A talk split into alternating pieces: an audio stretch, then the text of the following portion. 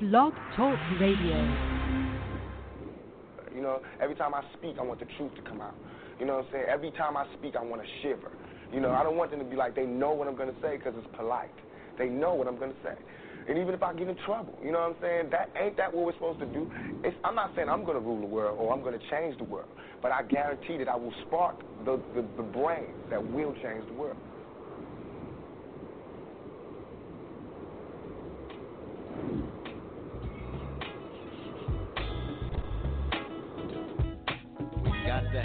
Personal responsibility,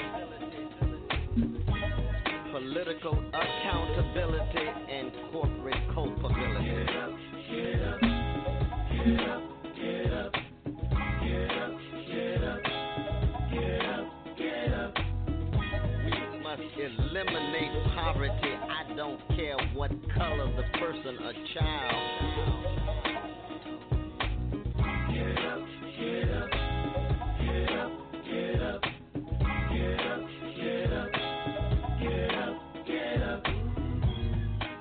Why does a pessimist see a glass half empty, but an optimist see a glass half full? Are we locked into regressive mentality by chains unseen? If you try to fail and then succeed, which have you done? Do you ask enough questions or do you settle for what you know? The only questions that really matter are the ones you ask yourself. Welcome to Mental Dialogue. All I ask is that you think. think,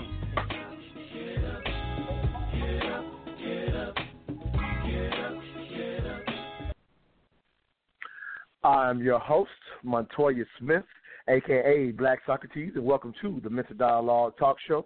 We are the return of intelligent radio as we ensure the free flow of opinions and push the envelope on the questions America's afraid to ask in the mainstream media. This morning is our conversation with smart people series. We're bringing it back. It's been a little while since we've been able to do that. I have a very special guest on the line with me. I'm glad to be bringing back for our conversation with smart people uh, brother by the name of Donald Atchison. Thank you, King, uh, for being on with us this morning. As I just mentioned, it's been a while since we've had one of these conversations, but brother, you are worthy of a conversation with smart people, if you will. Say hello to all the truth seekers out there, and um, you know, give a little bit of your background. But thanks for being with us this morning. Uh, hi, brother. It's a pleasure to be on. I'm driving right now. I'm headed to a client. Um, I'm a personal fitness trainer. I'm also a martial arts instructor. I have a school in uh, Campo, California, and I also have another school uh, in Spring Valley. I manage both locations. I'm a real estate investor. Um, I've never had a job. Uh, it, it's what I do. I love investing. I love teaching people how to invest, and that's pretty just pretty much a summation of who I am and what it is that I do. Nah, I absolutely love it. So, man, of many many actions, if you will, I consider you someone of of action as I've kind of gotten to know you. Literally through uh, social media, actually followed you. We've had some dialogue back and forth. Um, before I understand, you are the founder of Economic Development Ministry, and if you will, just you know, give a little more about that. Again, I know you do several things, but that in particular um, is something that I took a you know, interested in. We'll get into our dialogue from about a month ago um, as the show goes on, and other things and some current issues that are that are happening. We want to get your thoughts on them.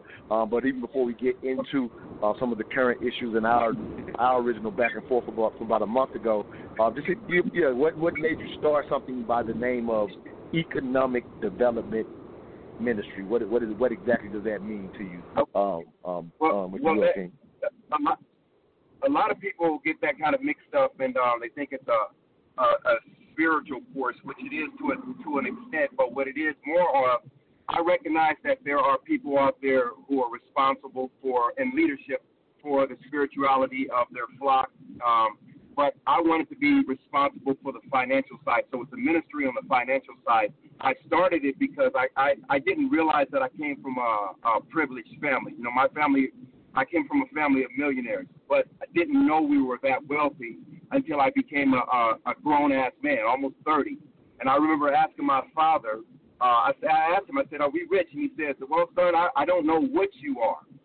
Um, but that was just a joke. But, but what I did learn was how to make money. I made money, and then I lost money. And I lost a lot of money when I was incarcerated, almost $4 million. Now, when I got out, my family members, most of them that had supported me in my growth in my youth, they were dead, older, things that shifted and changed. So I had to start by myself. I lived in an apartment for the first time in my life at the age of, well, at the age of 40, 42. I, I started off, I had no credit. I, I discovered what payday loans were and everything else you can think of. So having to start by myself with no resources, I realized that some people had lived that way. They never had a head up. They never had the information or the connections that I had. So when I started to make my money back again, I figured that this time I'd reach back and share with other people what it is that I know. So I created what they call what we call economic development ministry. Since evolved to economic development mentorship and coaching, but we still refer to it as EDM. Wow. So, you know, for anybody out there listening, um, again, uh, have on this brother Donald Atchison uh, for our conversation with smart people. And I just want to even make this clear that, in a sense, we're doing this live to the extent that I didn't know this part of this this king's background, if you will, when he breaks down, hey, I come from this family of millionaires.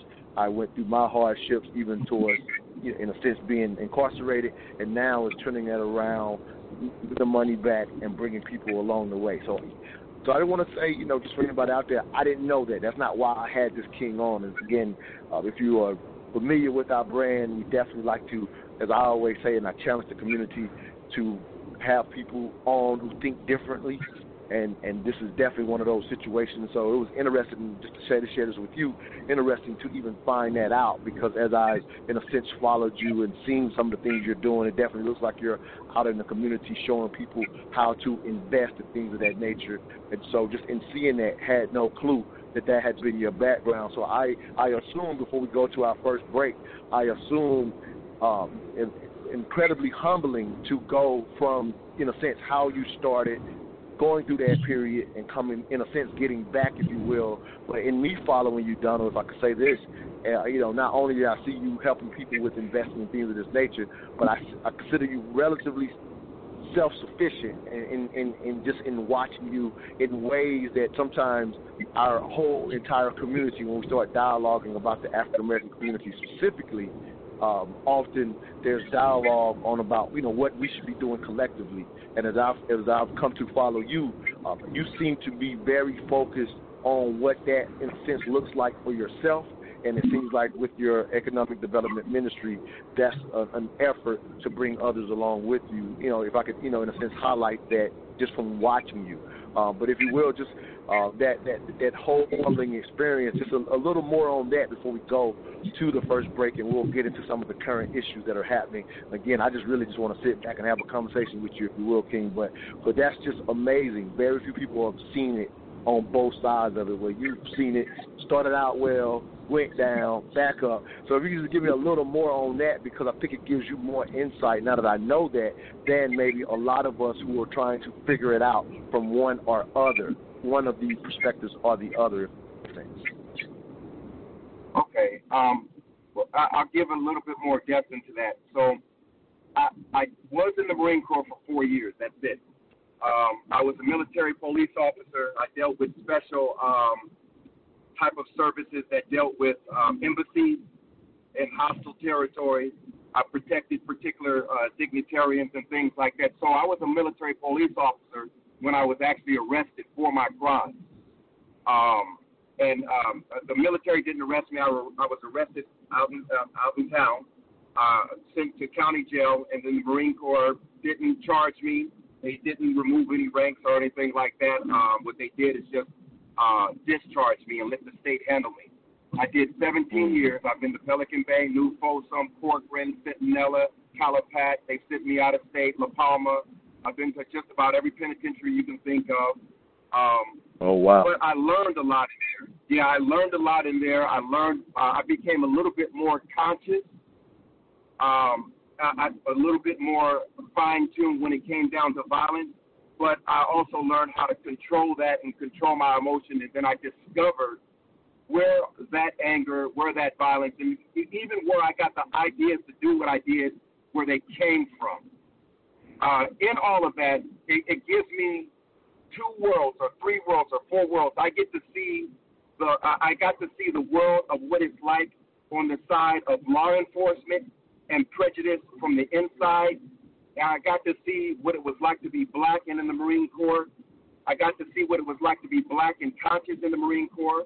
I got to experience particular things on the street, which allowed me to get insight into how law enforcement acts, how criminals act, and even be a criminal. I got I got to go to the penitentiary and see violence from all sides, violence from police officers or CDC officers, violence from inmates, the thought process, who and what a person looks like when they choose to be rehabilitated, not because the system does it, because it's almost it's virtually impossible, but because right. they choose to do it.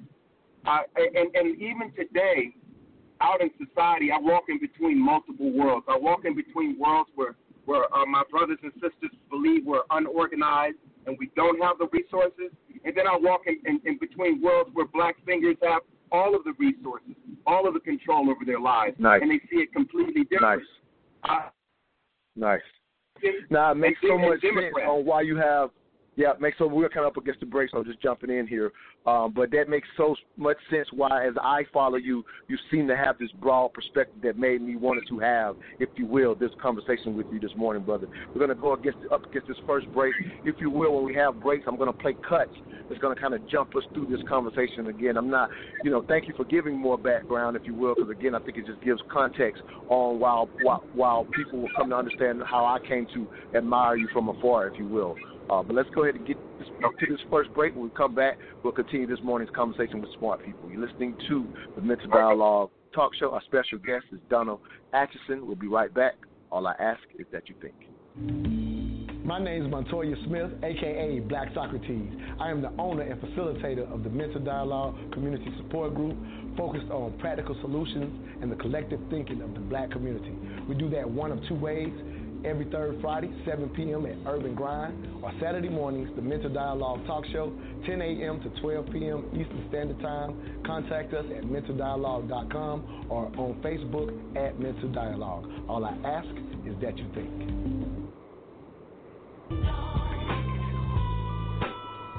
Big Sis Media Group is a full service design agency with tools available to help clients communicate with audiences through visual and digital media. So, what exactly does that mean? You need graphic design? Call Big Sis Media. You need web design? Call Big Sis Media. You need audio or video production? Call Big Sis Media. You need a branded strategy for your business? Call Big Sis Media. Damn, they do everything, don't they? Nope, even better. They're professionals. Whatever service you need, they do a consultation, send over a contract with a deadline, and meet that deadline. A true one stop shop for all your digital and media needs, all at an affordable price. What's their website and phone number? BigSisMediaGroup.com 404 465 4348. Again, that's Big Sis com. Call them at 404 465 4348. Nick Cannon has been terminated, accused of making anti Semitic comments on his podcast. When we give so much power to the they, right. when we talk, and then, and then the theys then turn into the Illuminati, the Zionists, the Rothschild, the, the, the Bilderberg right. the Freemasons, right. and and as a community, I feel, and I've done this myself, I want to blame others for the position that I'm currently in. Viacom CBS, which owns Inside Edition, called Cannon's remarks hateful speech, fired him as the host of the MTV show Wild and Out, saying it condemns bigotry of any kind and we categorically denounce all forms of anti Semitism. The controversy erupted after the 39 year old TV personality's bizarre interview with former Public Enemy rapper Richard Griffin. You can't be anti Semitic when the Semitic when, when we, we are the Semitic people. That's our birthright. So if that's truly our birthright, there's no hate involved. The ladies of The View didn't hold back opinions on Cannon's actions. I'm happy that there is actually reaction and outrage to Nick Cannon's blatant anti Semitism. Um, look, we've been talking about this on the show for years now, but anti Semitism is on the rise in this country. Today, in a 1,500 word letter on Facebook, Cannon had this to say. I must apologize to my Jewish brothers and sisters for putting them in such a painful position, which was never my intention. But I know this whole situation has hurt many people. Together, we will make it right. As for his other TV Welcome back to the Mental Dialogue Talk Show. I'm your host, Montoya Smith, aka Black Socrates. This morning's conversation with smart people. Have Brother Donald Atchison on, brother on the West Coast, up early with us as we hear the current goings on in the media right now is what's happening with Nick Cannon. So, King, I don't know if you've been able to keep abreast um, to what's going on with that. Again, it's just kind of the hot and heavy issue, and I wanted to kind of get your thoughts on it. Before before I do, I wanted to share one more thought from a, a Charlemagne the God, uh, for me with him, a coach from uh, the Breakfast Club, and he basically gave, had said this while on the Breakfast Club, and I just kind of want to get your thoughts on, uh, you know, kind of what you've heard about it or what you know about it, and I can give more context if you haven't been able to keep up with it. But Charlemagne the God also said that, um, this about Nick Cannon's situation. He said, "Listen, Nick is my guy. I hated had to be him, but that's what you, um, I'm sorry, but that's what you can do when you have the power. And if there's one thing Jewish people have showed us is that they have the power. I can't wait until the day black people are able to fire people for saying things about us that we deem racist. We can barely get cops fired for actually killing us. And those are, again, a quote from Charlemagne the God there's a lot of context there, so you can kind of let me know what you know, what you've kept up with, or just any thoughts you have about what you just heard. But thanks again for being with us this morning. Go ahead, King. Yeah, this this is uh, one of the subjects that really pissed me off. Uh, not because that they have the power to do what they did, but because a lot of us get get angry um, when we see what happened to Nick Cannon.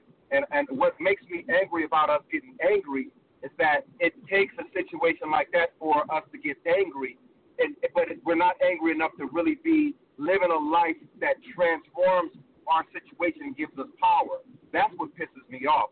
Not that they did it, or it's that we get mad as if we're really mad. You know, you're mad when you do something about it. You're not mad just because you you see a brother, you like a brother, and then he gets fired, or you see a brother, he gets killed by a police officer, then you get mad. I don't even I don't even get mad at that anymore because this has been going on all my life, all your life, all of our lives. So we're used to that part.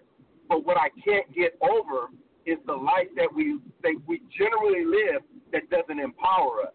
Now, my my wife is a Christian. I'm not a Christian. I was born a Christian. I came up as a Nazarene. Um, I'm currently in a Christian college. I was going after my third degree, but I, I don't practice yet uh, has a, a different ideology in how she practices it. I came up under Christianity. I became a Nation of Islam minister for several years. I'm no longer uh, active in the Nation of Islam, but it's impossible for me to not have some of their ideologies and their way of life. So when I listened to what Brother Nick Cannon said and Professor Griff about um, the, the, the, the Jews and who the original Jews were, that's not anti-Semitism. Now, some of us get mad and we agree that that's not anti-Semitism, but don't get mad and, and agree. Understand the real history of what that really means, not just snippets or sound bites or something you've heard from there, here or there, but read and study and understand what that really means, so you can see the power in it and you can attach to it for your own self and use it in your life to transform your life. I, I'm not surprised that that in, them, them brothers we further divide ourselves when we get mad at Nick Cannon for apologizing. Look, I'm not in his mind, I'm not in his circle, I'm not in his life. But I do understand stratagem of war. I was in the military, I was a strategist in the penitentiary, and I'm a strategist right now. And so when a person apologizes, I don't look at it, even if they're right, I don't look at it one way or the other. It's stratagem of war this is also it takes me to this right here. When brothers and sisters say we are unorganized, we don't have resources, we don't have this, we don't have that like our enemy. Let me tell you what the Creator has set up and done for us. He's put us in position to where our enemy thinks that we are fully dominated. We don't have any central source of revenue. We don't have seem to have any central source of control. Therefore, he can't attack us. There is no way he can launch an attack on us because we seem to be disorganized. The Creator has best positioned us to be able to strike from every position at every time at will without being recognized. and without being able to cut off our chain of supply when it comes down to resources because we don't even know where it's coming from. That's deep. So how in the hell is the It's- enemy going to know where it comes from? Now it's very deep. Uh, I love the perspective. I got brother Priyan. Now I got brother Pianki out of St. Louis wanting to get in. I'm gonna say this, and I'll get this brother in on the call.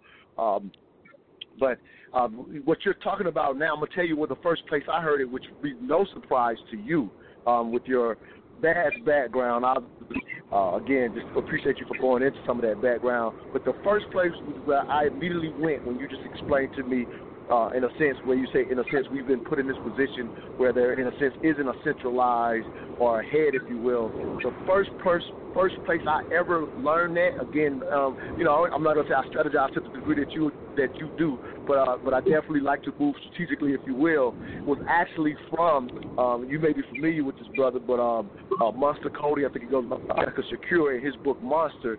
He talked about in a sense, the, at least in his book at the time, which has been you know years ago, um, and for give more context for anybody out there listening, he's a famous Crip that's from years ago, spent a lot of time in the penitentiary. But in his book, he mentioned the idea of, in a sense, why you would never be able to, in a sense, kill the gangs, especially the Bloods and the Crips, from the standpoint since they do not have a leader, you could never cut their head off. And so that was something that stuck with me, even in how I organized the Men's Dialogue Community Club. You know, in the sense that not wanting it to be centralized like that, and then also studying, if you will, the even the SCLC with Martin Luther King, and and and seeing, in a sense, once that dynamic leader is taken out, or or whatever, the, the organization simply suffers. So I absolutely understand the perspective, you know, just to even share that. Um, but with that said, let's see what um, Brother Pianki wants to get in on this conversation with us this morning. How you doing, Brother Pianki? Give us your three cents on this morning's discussion question. Thanks for calling in, King. You know, Blog Talk, I can't listen to you on it. I guess they having some problems. But uh Okay, thank you for letting me know. Yeah, I- yeah, yeah. I won't be able to fix it obviously during this show. It's, it's probably not on your program, it's down. on all of them, seemingly. But Okay, they have anyway, a problem with the site. Okay, gotcha. I believe so. But no, uh, those terms, well, what the man said was actually true to an extent because Semite is something just of a recent creation. Its originality meant a Semitic language, Semite language, half one, half the other. And that's not the first time we've seen those organizations to come out and attack blacks. Uh, Abraham Foxman sent out messages to black preachers not to attend the Million Man March back in 1995, uh, representing the Anti Defamation League. Two other things uh, Jimmy the Greek and Imus. Imus was fired for the things that they said about black people. Remember that? Uh, Yeah, Jimmy the Greek said that those. they were bred, and Imus talked about the female basketball players, I think, for Cornell, but I'm not sure which university that it was. Yeah, may, yeah, may have been. I think it may have been Temple, but either way, mm-hmm. may, I may be, yeah, maybe But wrong. Anyway, I remember that. I remember but uh, what the gentleman, what the gentleman said, in actuality, is not being racist or uh, uh, and now they've created this word anti-Semite, that's what they're running with. They're running with those things. Always have ran with this, and uh, blacks should do the same thing. They got the power to do that if they want to. They got the power to control the police in their community if they wanted to too. So I just wanted to put that out there. I'm gonna continue listening to you Uh, on the phone. respective. No, no, absolutely. Yeah, yeah, yeah, yeah. Great. Thanks for telling me about the site. We, we will definitely, um, you know, have to promote it after the fact, which we always do.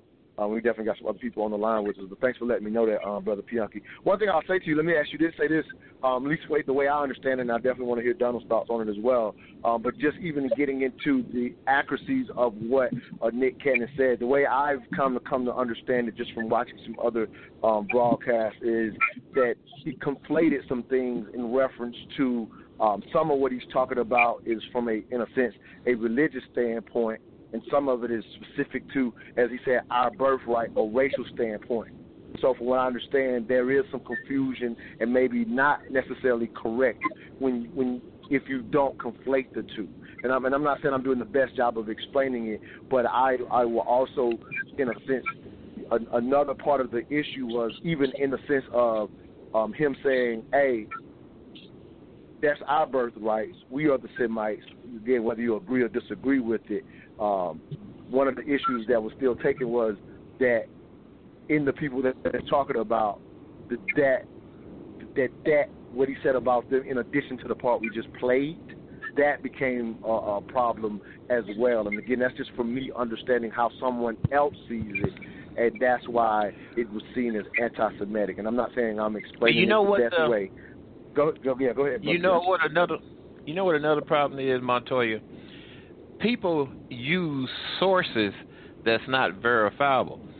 Uh, when African Americans, blacks go to say something like that, there's li- living and live people that can coach them rather than them reading things that they see in a book or article on a website or listening to some other groups out there that's completely off the chart. So those things points can be you can get those points across accurately, historically, and in content. But you have to get the right sources, and even today, much of that source is still alive and well. No, thank you for your thoughts. Um, Donald, any thoughts on what Brother Pianki has to, you know, has to say? Let me throw this out before you respond real quick. Um, I would offer that a, a, a lot of what I heard on that. If, again, I don't know how much of you of it you heard, but I would offer um, kind of similar to what Brother Pianki is saying now. That some of the information, in my opinion, was not sourced well. And I, I am personally of the belief, and I want to hear your thoughts on this, Donald. But I'm personally of the belief, whether you agree or disagree with Nick, I personally feel like he got fired for some things that, for a lot of stuff that's not actually scientifically backed up or true. Again, that's my personal opinion, uh, but I want to hear your thoughts on it as well, if you will, King. Um, well, I'm, I'm glad to have the other brother on. I, I, I believe he might be a little older than me, um, and it's always good to have an older person with a different perspective uh, because they come with so much his, uh, historical content in actual real life. He said something to me that also indicates that he might be an educated man, and that is the references. See, when you go to college, that's big when you're writing your papers. They want references, and they and these professors they they're on those references. They go and check who and where you got this information from, and is that information solid? And and there's so much solid information on on what it is that the brother talked about uh, regarding the Jews and who the actual Jews really are. And when you look at the the context of how he put it, you can see that he meant no harm, and that he was doing it from a humble position and an educated position and a position where he's been filled with a lot of information for a very long time. It's just something that he didn't. Uh, what, what what he experienced though, the backlash that he experienced, he wasn't prepared for from this sense. Now, I, when I was in the penitentiary and we would like do SHU, when I was doing SHU time, brothers would talk a good game. But when things were going on, like for instance, when we were getting brown sludge through our water and hadn't drank water in three days, and we're out there on the yard for an hour and decided to not go back in, and the and the police officers, the city officers, decided to remove us from the yard with violence, it meant that we had to respond in violence to to to meet the occasion, but also to let them know that we were serious. That meant those officers were going to fire live rounds. Now, once uh, the inmate population realized that, there were all of a sudden there were deflated chests. There were deflated. No one had the courage, and it's, they walk around in the penitentiary. Some of them were killers and etc. But when it came time to to face the music, they lost courage. And it's the same thing with with uh, what happened with the brother. He knew all of this, but he didn't realize the weight and the gravity of it until he spoke the truth, and then the Jews shut him down. So it's, it, it, it, he knew it, but he didn't know how serious it really was. He didn't internalize it, and that is a mixed up in why the, the apology and all things like that. But now the things that he spoke, the reason why it seems like it's a mixture of history and religion and genetics and all this other stuff is because of how the black culture was in the past. You see, the devil divides and the creator multiplies. That's first. And so anything that divides into like when you have Masons and these Masonic lodges, you have 33 degree lodges and 47 degree lodges and 57 degree lodges. Even in the university that I'm in, where I'm going after my third degree, it's just my third degree. But there's 360 degrees.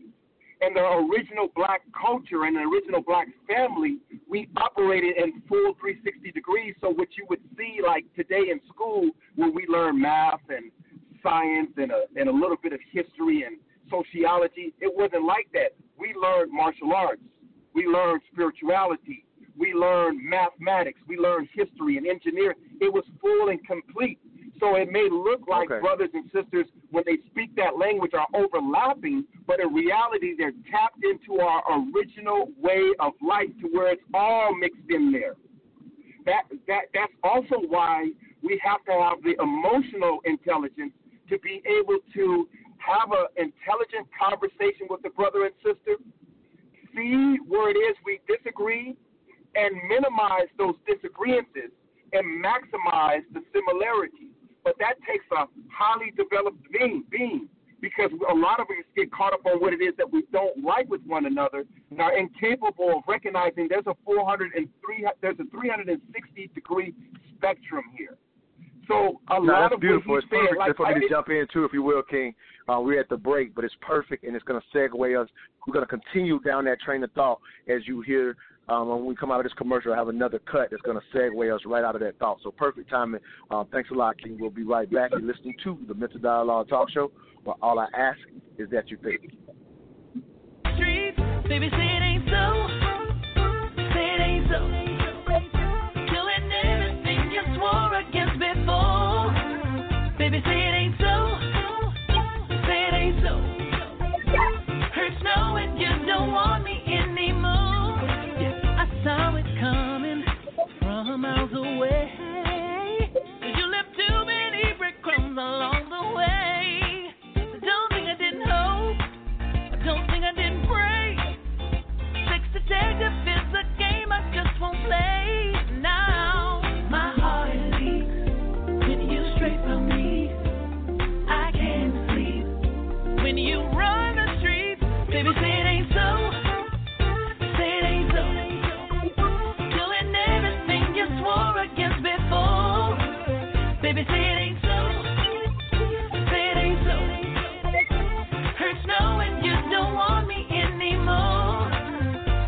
seen it yet. Yeah, I tweeted immediately about it. I said, you know, I'm not going to be offended by this because I'm a big believer that we need comedians. I think right now we've got we've arrived very suddenly into a politically correct environment where comedians get canceled. They are said that now everything they say is too vulgar, too sexist, too racist, too this and that. Um, and the comedians are there to further the conversation, and they should be offensive to everybody, every side, all the time. And I've seen Dave Chappelle be offensive to conservatives. I've seen him be offensive to liberals, and they're, that space to me um, Like should, should be sacred. And so I said, you know, I'd love to meet him. I've been a fan of him my whole life, um, but I will defend comedians to the death of me to say what they want. They Mm. they need to their their ground is becoming less and less sacred, and they're being canceled too often. That wasn't a gotcha. I was gen- I just genuinely Oh yeah, wanted to ask yeah, you. I really yeah. wanted to know. No, yeah. Everyone thought I was going to be upset about it. I'm like, do you know my brand? I'm not politically correct, you know. And, I think Laura Ingraham might be upset, but yeah, I don't know. I, I haven't seen her or talked to her about it, you know. And I know I know there were some black men who felt like, you know, this is too vulgar. We can't we, we can't you know be talking like that. But this this has always been his brand. So if he had switched it up and suddenly became vulgar, then I would be like, this was you know just hateful. But he's always I've seen all of his stuff. He's always taken risks. He's always you know really gone in and said stuff like that. So I I personally believe comedians are in a sacred space and they shouldn't be attacked. Um, especially like in today when we're we're in cancel culture all the time. We need more comedians to just take risks and say stuff. Um, but I wanted to ask you, uh, you know, as a last topic about the LGBT. Welcome back to the Mental Dialogue Talk Show. I'm your host, Montoya Smith, aka Black Socrates. This morning's conversation with smart people. Donald Atchison is our first hour guest. Look forward to our second hour guest to highlight. Uh, Karima Muhammad will be on in the second hour. Um, but what you just heard was a cut from our, one of our sponsors, Square Business Entertainment, um, Taylor Pace. Say it ain't so. So go check that out on all music streaming platforms. And you just heard a cut from Ken, the Candace Owens show in reference to a dialogue she had with Marc Lamont Hill. It's specifically on Dave Chappelle. If you've seen 846, him kind of calling her out, and uh, I thought it was big of her um, in reference to Marc Lamont Hill pointing out that that had happened, and he had, it was his first chance. It ha- happened to be on the show right after that that the eight the 846 stand up. If you've heard it out there, the David Chappelle 8 846, which is um, you know, a lot about the, you know, since the eight minutes and 46 seconds they were, in a sense, on George Floyd's neck in Minnesota. So it's kind of why he named it that. Um, but Marc Lamont Hill just had an opportunity after talking with, with talking with Kate to say, hey, how did you feel about what Dave had to say about you? And I thought it was a highly intelligent of her as a in her position because she was definitely attacked. I mean, you know, was pretty vulgar in reference to the things that he had said about her. And as you hear her say, hey, let me separate. This is his brand. This is what he does. Let's hold what these comedians do. Sometimes they are our cultural critics. Let's hold them in a sacred space in order to, in a sense, push dialogue. And I feel like what you were just talking about, Donald, is specifically reference to that. I think you and I had that experience a month ago um, in going back and forth on Facebook, you know, which people quite often do. And while we differed, for example, on the COVID 19, uh, I think our connection came in how we handled that dialogue, even with very distinct differences. That's what made me say, hey, I want to have this brother on because you were able to do the exact same thing you had just said prior to going out of the break, been able to minimize the differences and highlight where we are, are, are, are so similar. And so, um, again, I know I said a lot there. I want to give you a chance to um, address any of the Candace Owen, you know, Lamont Hill's conversation if you want to address a little bit of that, and then we'll jump a little bit into how you and I started dialoguing a month ago and how we found some common ground even throughout our difference, which I think highlights exactly what you were saying. But go ahead, King. Thank you again for being on with us this morning.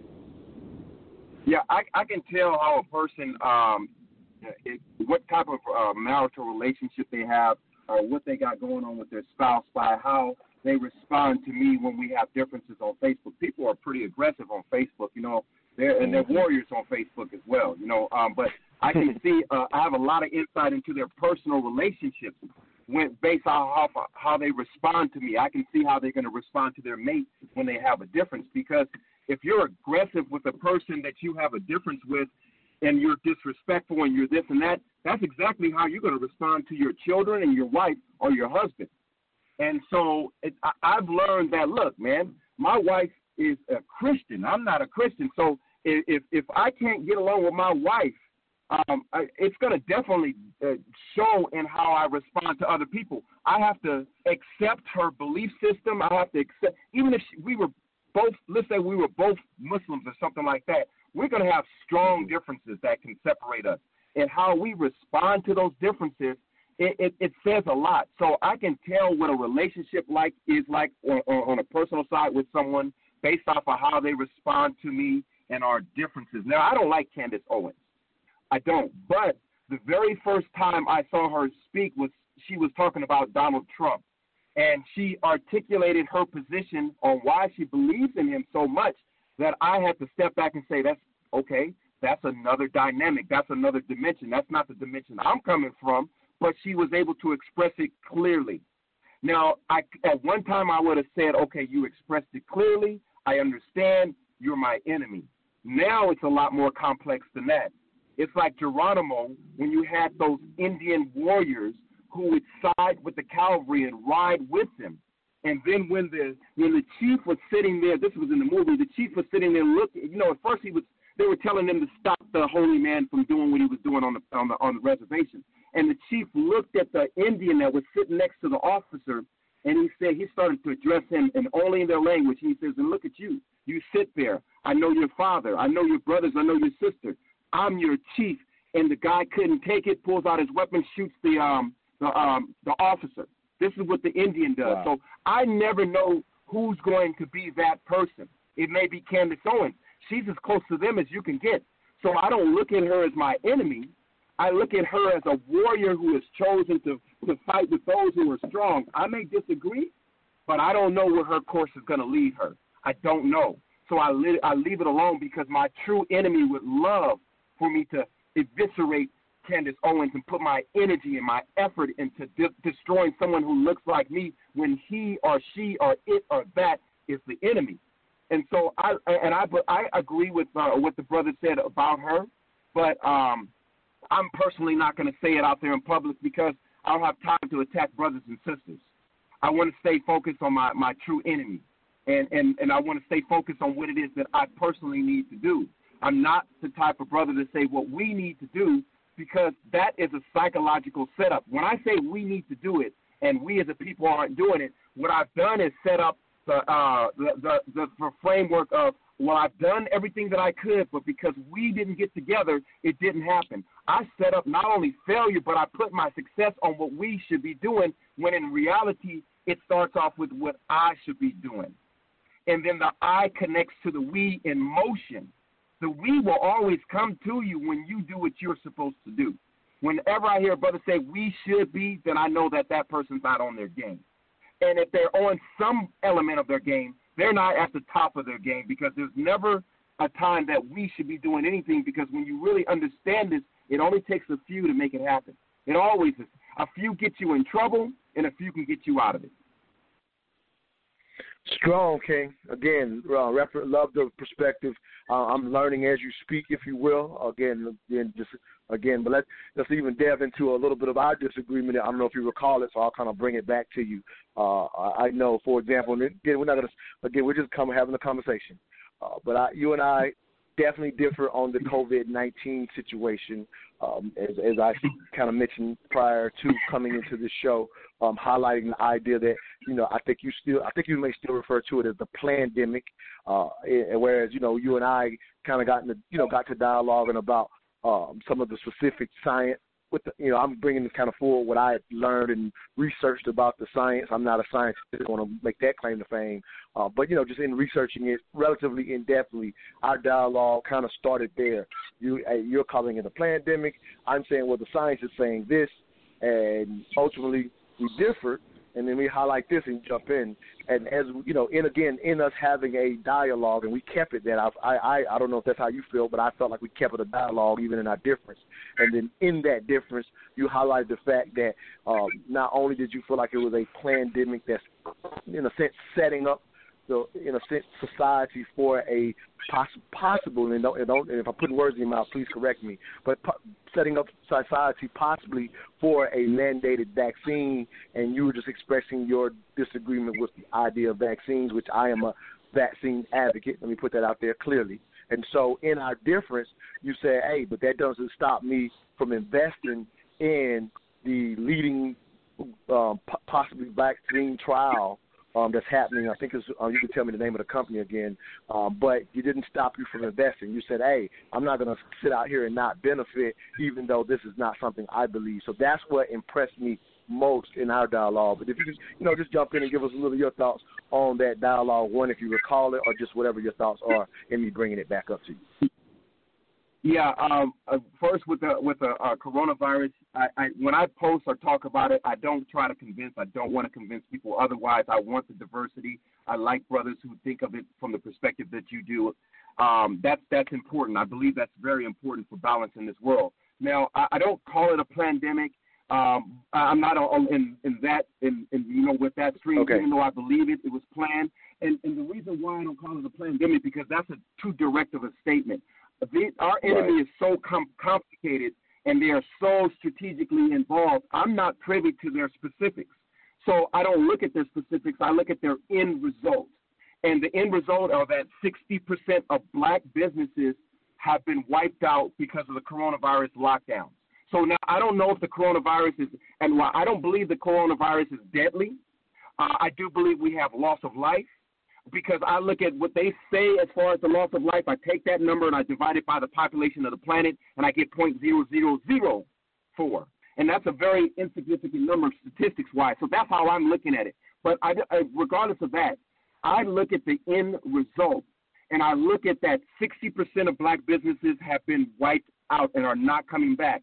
I look at that we have been put on uh, steroids. We have been given stimulus money. And whenever we have been given money by the government, watch out. Because we had that when it came down to the so called freedom that we were given when it was called uh, re- restoration, or, or the, um, um, my goodness, you, the period right after uh, we were emancipated. Um, and, uh, and, and, and in that phase, we were given a lot back.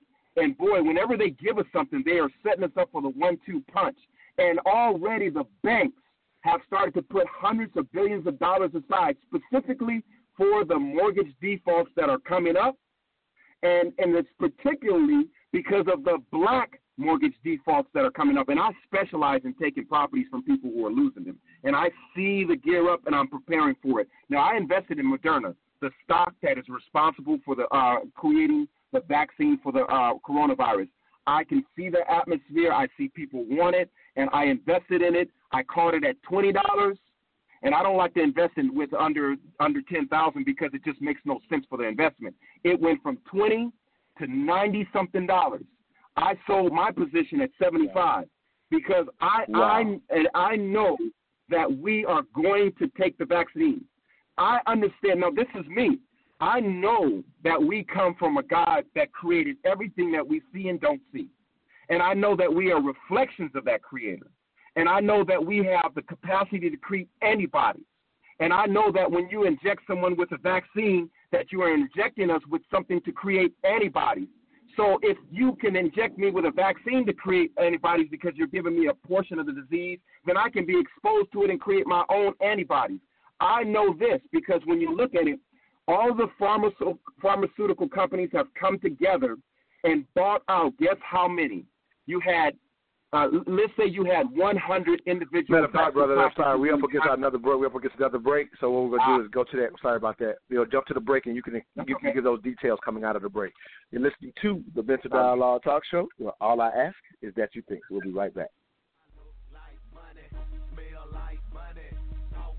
Babe, where did you get that hat and T-shirt? I like that. Oh, I got this at moneymotivation.com. It's fresh, right? Yes, and I love the message on it too. You are the hustle, huh? That's what the shirt says. I am the hustle. They embody the entrepreneurial spirit, and what I like the most, it's more than a brand, it's a lifestyle for those who want to put in the work and expect to have the finer things in life. I also follow them on Instagram. Check this post out. If you believe money is the root of all evil, you're using it wrong? Or how about this one? Excuses make zero dollars an hour I like those. What's their IG? at moneymotivation.co. But do they have any ladies gear? Yes, you're gonna love the clothing line they got for the ladies.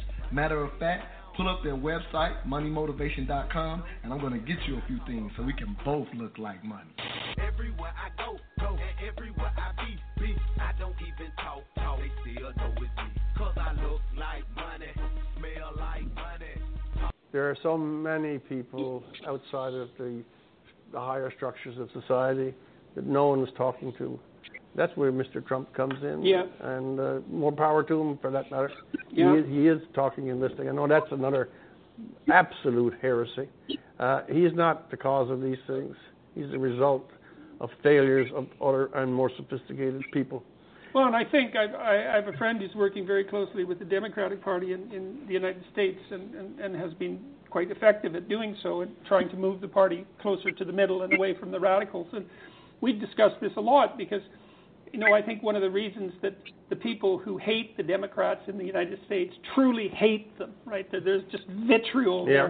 there, is because they've proved themselves incapable of generating a candidate who can actually take on Trump. Yeah. And, and I think there's a disappointment even among the enemies of the Democrats that's so profound there that it generates precisely this vitriol. It's like the man is is is is characterized by manifold flaws, and and, and I'm not saying this in a partisan way. No, I know. And, accept. and the fact that the system works so poorly that a credible centrist candidate can't be found to to offer himself at least as a viable alternative. I mean, my poor friend, who's, who I said has, has been following this and has been deeply involved in the debates, he's just he's just tearing out his hair watching the Democrat debates and watching Well- it degenerate. well, he should. Well, exactly. He but should. it's so it's so sad You to got see uh, that. you have you have a, a new age spiritualist who's going to be president of the United States, and you have them dissolving the idea of nationhood. We will abandon borders. I mean, it anyway. It is such a weak thing. But the people in the street, the guy who called me about you, that's a class, and it's a vast class, Yes. and it's it is that's the great fifty percent Yeah. that has been walked over and is turmoil and all of the identity politics and all of those things that get traffic and commerce in, in conversation in the media, these are irrelevant to them, Yeah. apart from being insulting. Yes. And after a while, the social pressure builds. us. And this game that's going on over here will have to close or something breaks. Yes. Yes. Well, I guess in Trump was an attempt to break it. Brexit You know? was another attempt. Yeah, that's right. Brexit. was- Welcome back to the Mental Dialogue Talk Show. I'm your host, Montoya Smith, aka Black Socrates. This morning's conversation with smart people. I have a wonderful guest on, Brother Donald Atchison. Thank you, King, for being with us. Um, as you were kind of breaking down again, um, you and I had a different, you know, have a different opinion on this COVID nineteen. But uh, but thank you again for even, you know, again respect of the different opinion, which is something that I welcome with the platform. Uh, but you were kind of starting to highlight uh, how you saw, even though you're not someone who, in a sense, sign up for a vaccine, if you will, uh, but how you took advantage of the opportunity because you are an investor for the people that are just tuning in. Uh, that is your ultimate background, being the, uh, in a sense, the founder of Economic uh, Developmental Min- Ministry.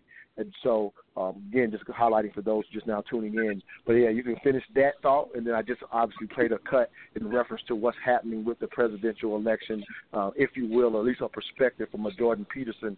And I'm very interested in just kind of how you would, in a sense, give your thoughts to that cut as well. But go ahead and finish what you were saying prior to the break.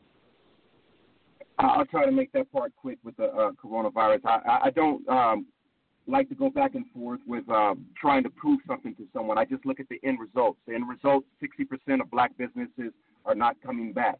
Uh, end result is that pharmaceutical companies have come together and bought out 30% of the individual doctor practices throughout the United States, and it's put them into their conglomerate so that they have more control over how they make money with the vaccine. Walgreens, all of them are now building on to their uh, their services. So we already know they are the ma- major major distributor of uh, legitimate medications. But now what they're doing is they're putting private practices on each of their Walgreens so a clinic, so you can go into there, get uh, uh, medication prescribed, and then go right next door uh, and get your actual uh, medication filled. So they're they're making uh, a tremendous amount of effort to be able to capitalize on this on what's taking place.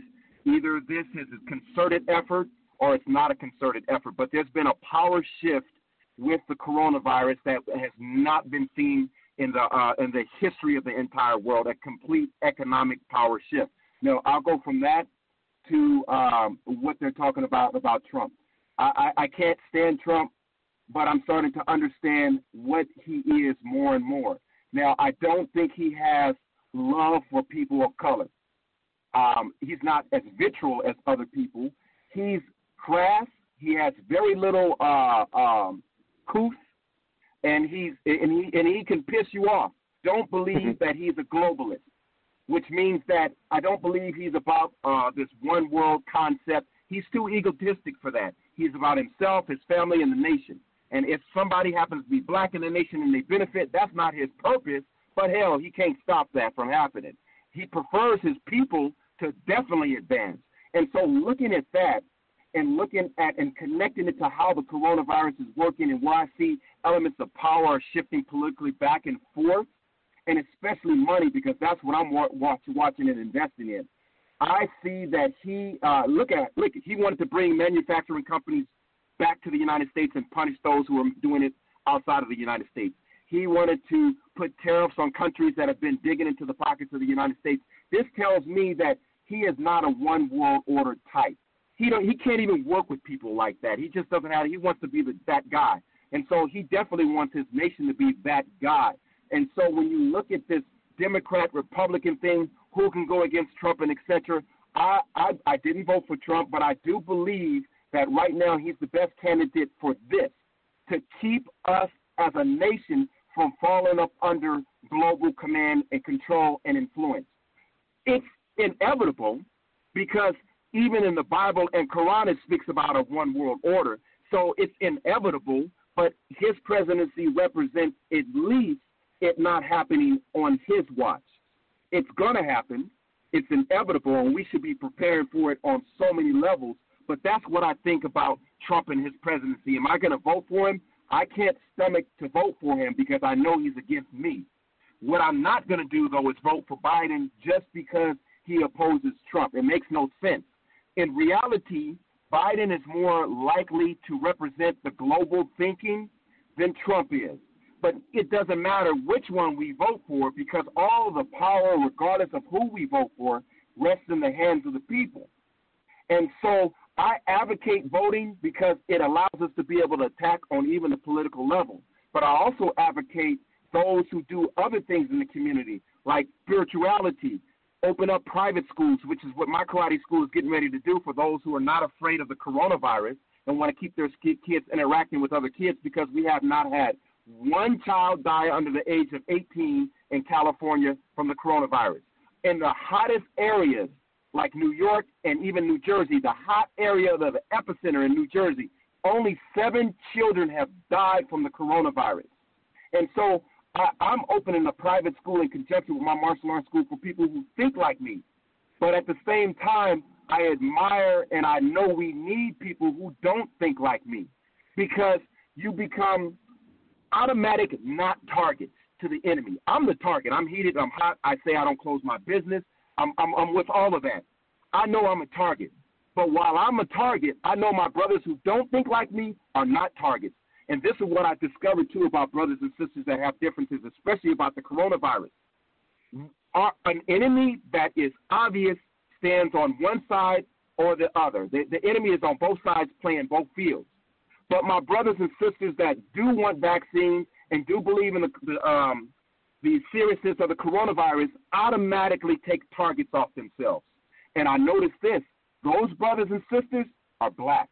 They believe in the black cause. They just don't believe in what the hell I'm talking about as far as the coronavirus. So if a target can mm-hmm. come off my brothers and sisters and come on me, that's great because that means you can yield somewhere that I could never be, right next door to the enemy. Now I can, and Hey, I do it all the time. about that real quick. Let me, get, let me get one quick thought. We only got you. I'm gonna let you finish out because you're killing it right now, King. I, I love the thoughts. I just want to at least highlight how much I love what you're saying. It, it, it reminded me of uh, me growing up, uh, a, a huge Malcolm X guy. I, I, that's my hero, if you will. Uh, but it was, you know, in in their latter years between Malcolm X and Martin, we now understand in more context, reading their their later reading, you know, their later writings, um, how much, in a sense, it became end up being more similar than you know than not.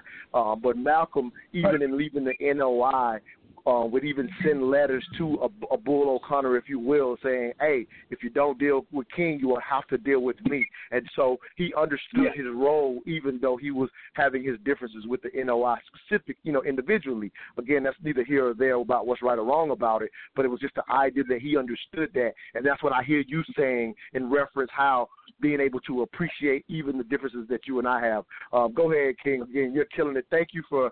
Uh, let me go ahead and say thank you at this point because again, we only got a uh, got you for um, a a couple of more minutes here. So, in closing, say your closing thoughts, but make sure if there's any public information is where you know where it, where it uh, comes to the school, getting that info out, or anything that you want to get out to the public. Make sure you do that. You got about two minutes before we hit the top of the hour. But you have been amazing, King. Thank you for coming on this morning. Go ahead, brother. No, I want to thank you for having me on. I never like to publicize my school or what it is that I do because I, I personally am self Okay, no problem. I don't need to market, no, to market myself. Um, if I do, it's for st- other strategic reasons, and, and it has nothing to do with money because it's just a tool. Um, I want to uh, share this with brothers and sisters. Have differences, but work together. Do your thing. Do what you have to do, even if the other person pisses you off with their thought process. At the end of the day, a lot of brothers, it takes a very special being that to be black and hate black. So, you know, that, that really does. Even if they talk like a Negro or a Negro or a house nigger or whatever you want to call it, they probably are not. This thing is way more complicated and complex than we can imagine. Have respect for what it is that they believe and how they function, and know this.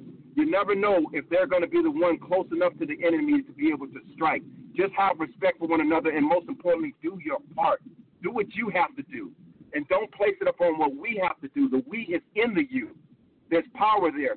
Get with your wife, respect your wife, respect your husband, build your children, love the hell out of your kids, because that's where the war really is. Make sure that your children and your babies can shoot straight, know how to take out, uh, uh, take apart a weapon. Make sure that you understand farming, and even if you can, own and buy some real estate. No matter what, don't wait to get your shit together. Do it right here, right now. Seek out leadership, those who are succeeding, not those who talk about it, to be your real mentors.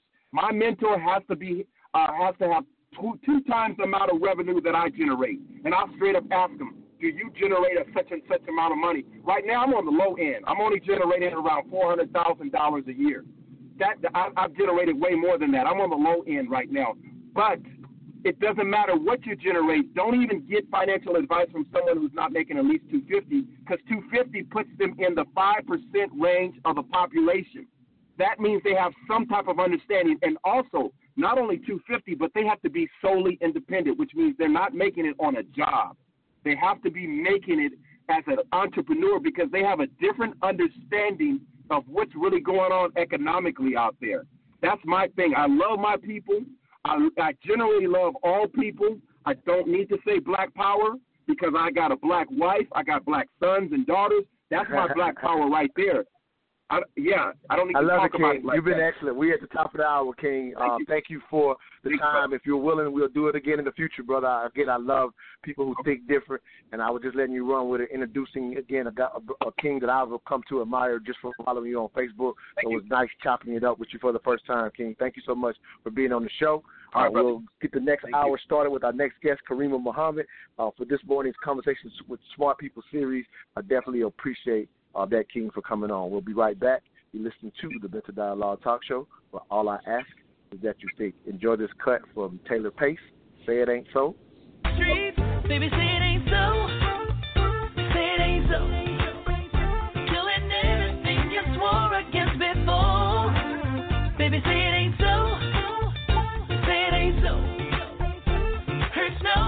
Don't want miles away. you left too many breadcrumbs along the way. Don't think I didn't hope. I don't think I didn't pray. Sex detective is a game I just won't play.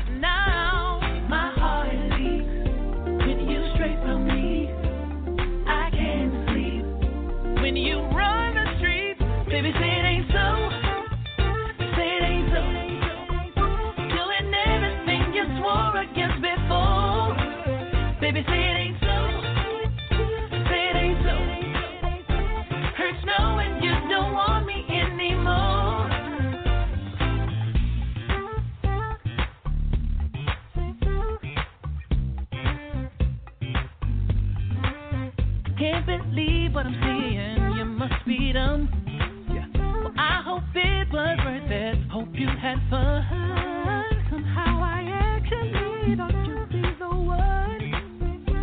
Thought I could trust you, but I'm so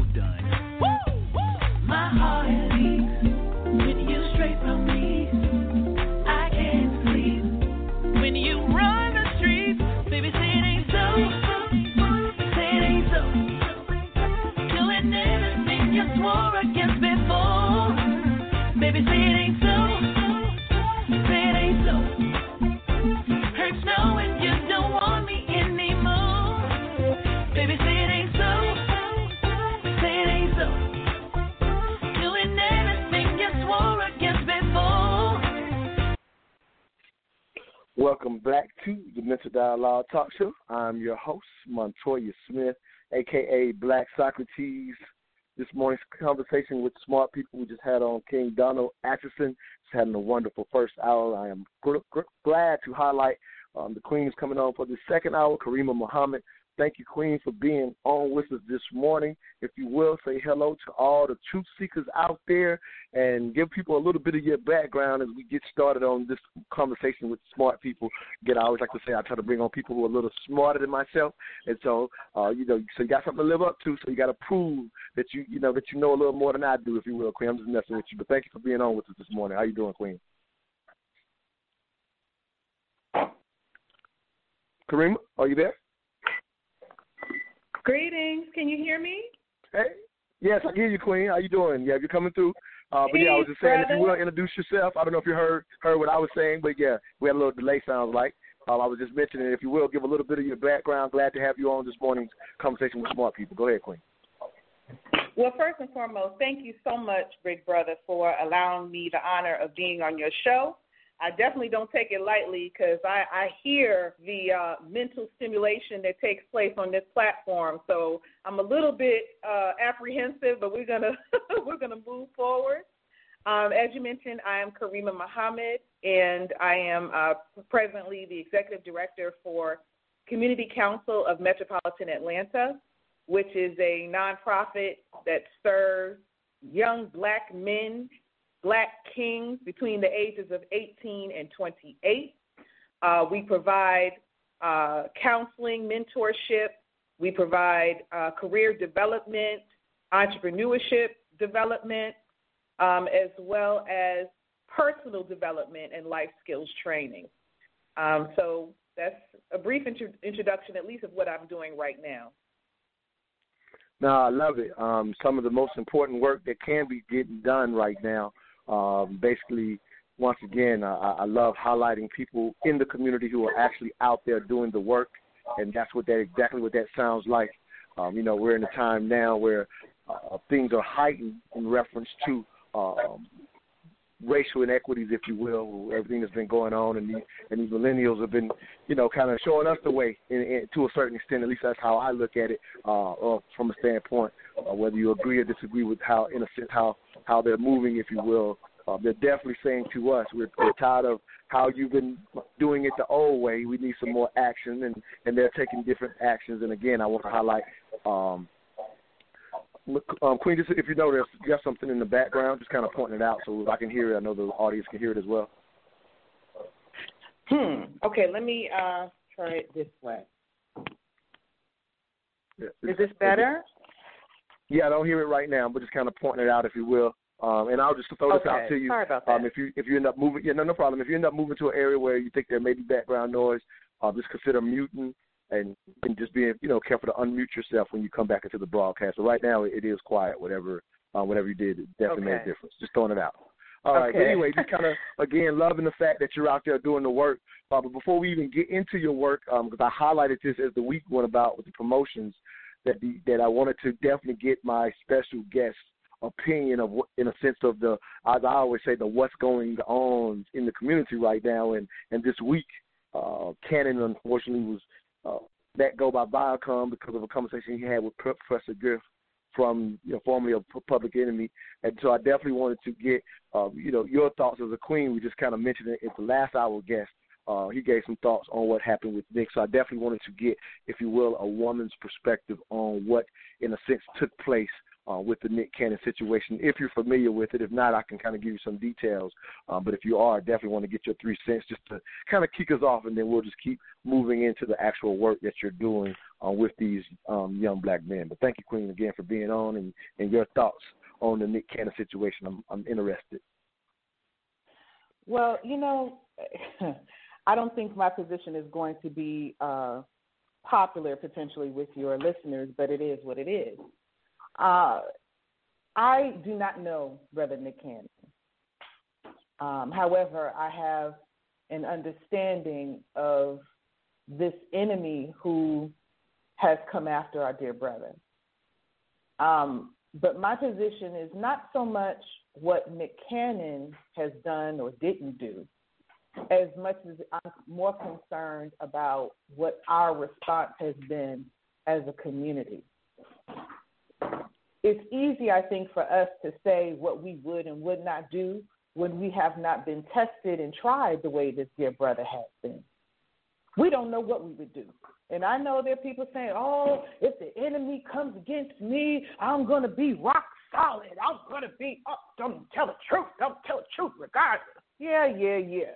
But you haven't been tested. This brother has people that depend on him.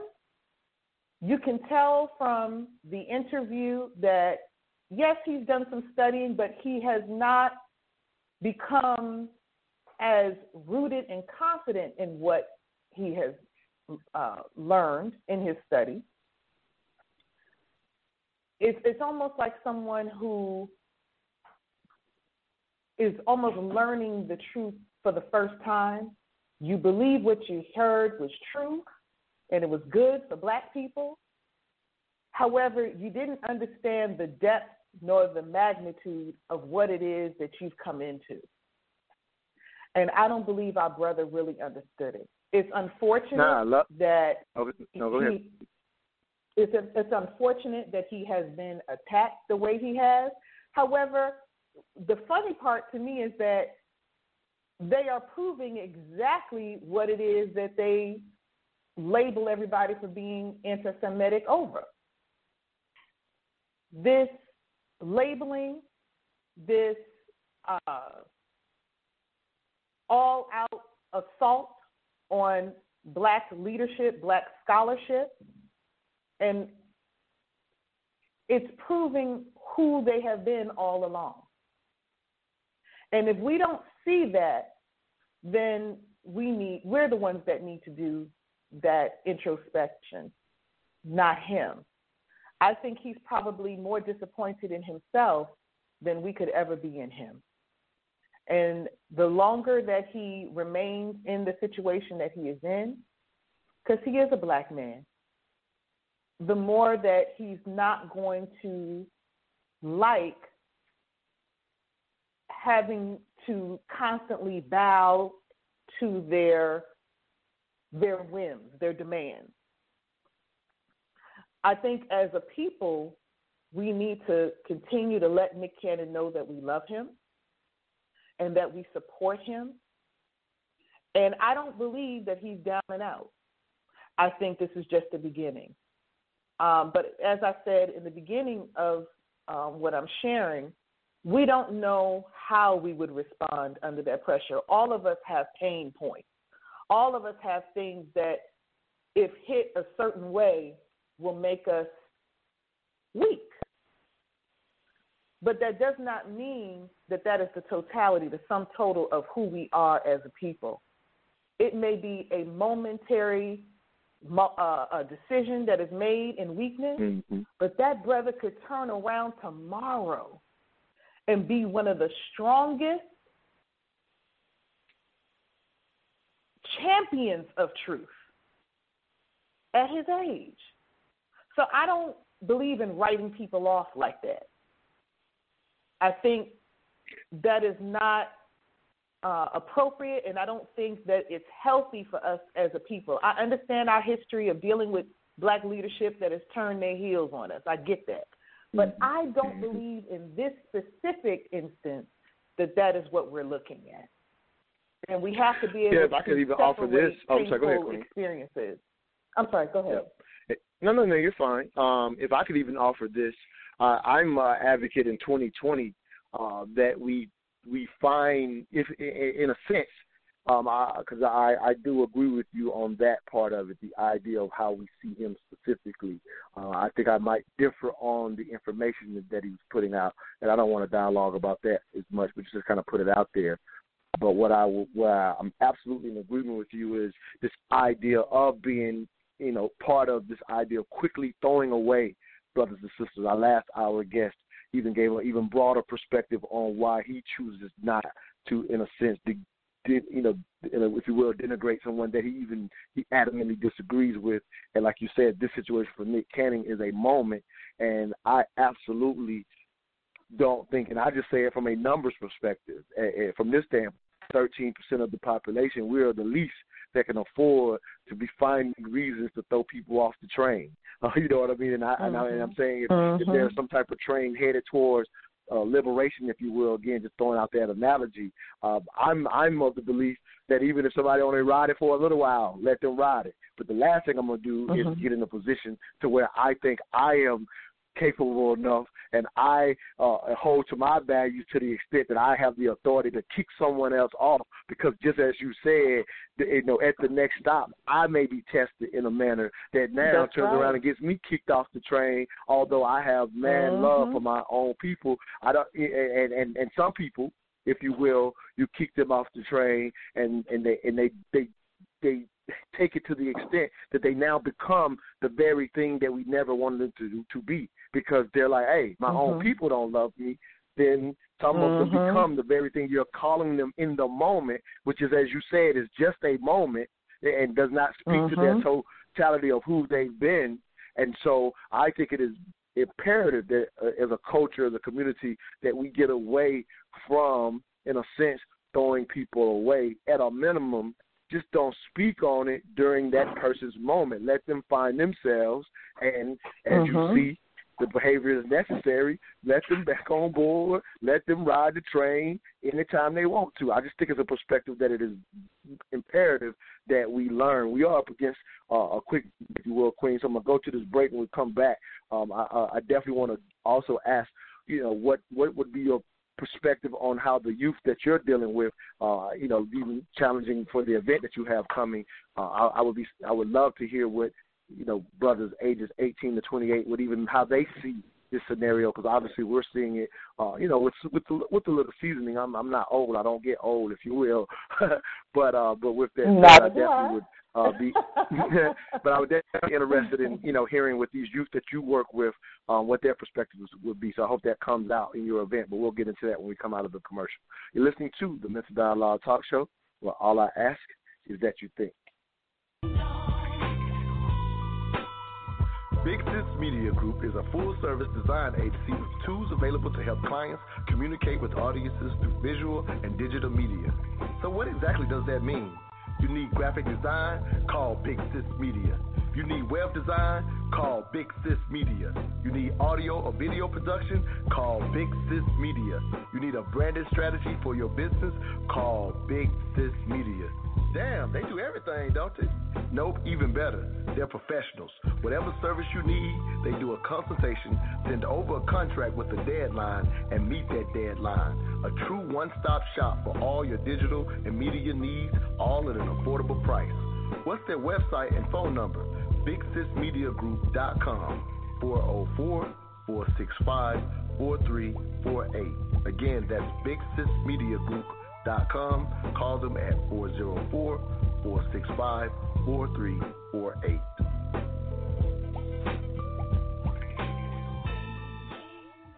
Welcome back to the Mental Dialogue Talk Show. I'm your host, Montoya Smith, aka Black Socrates. This morning's conversation with smart people.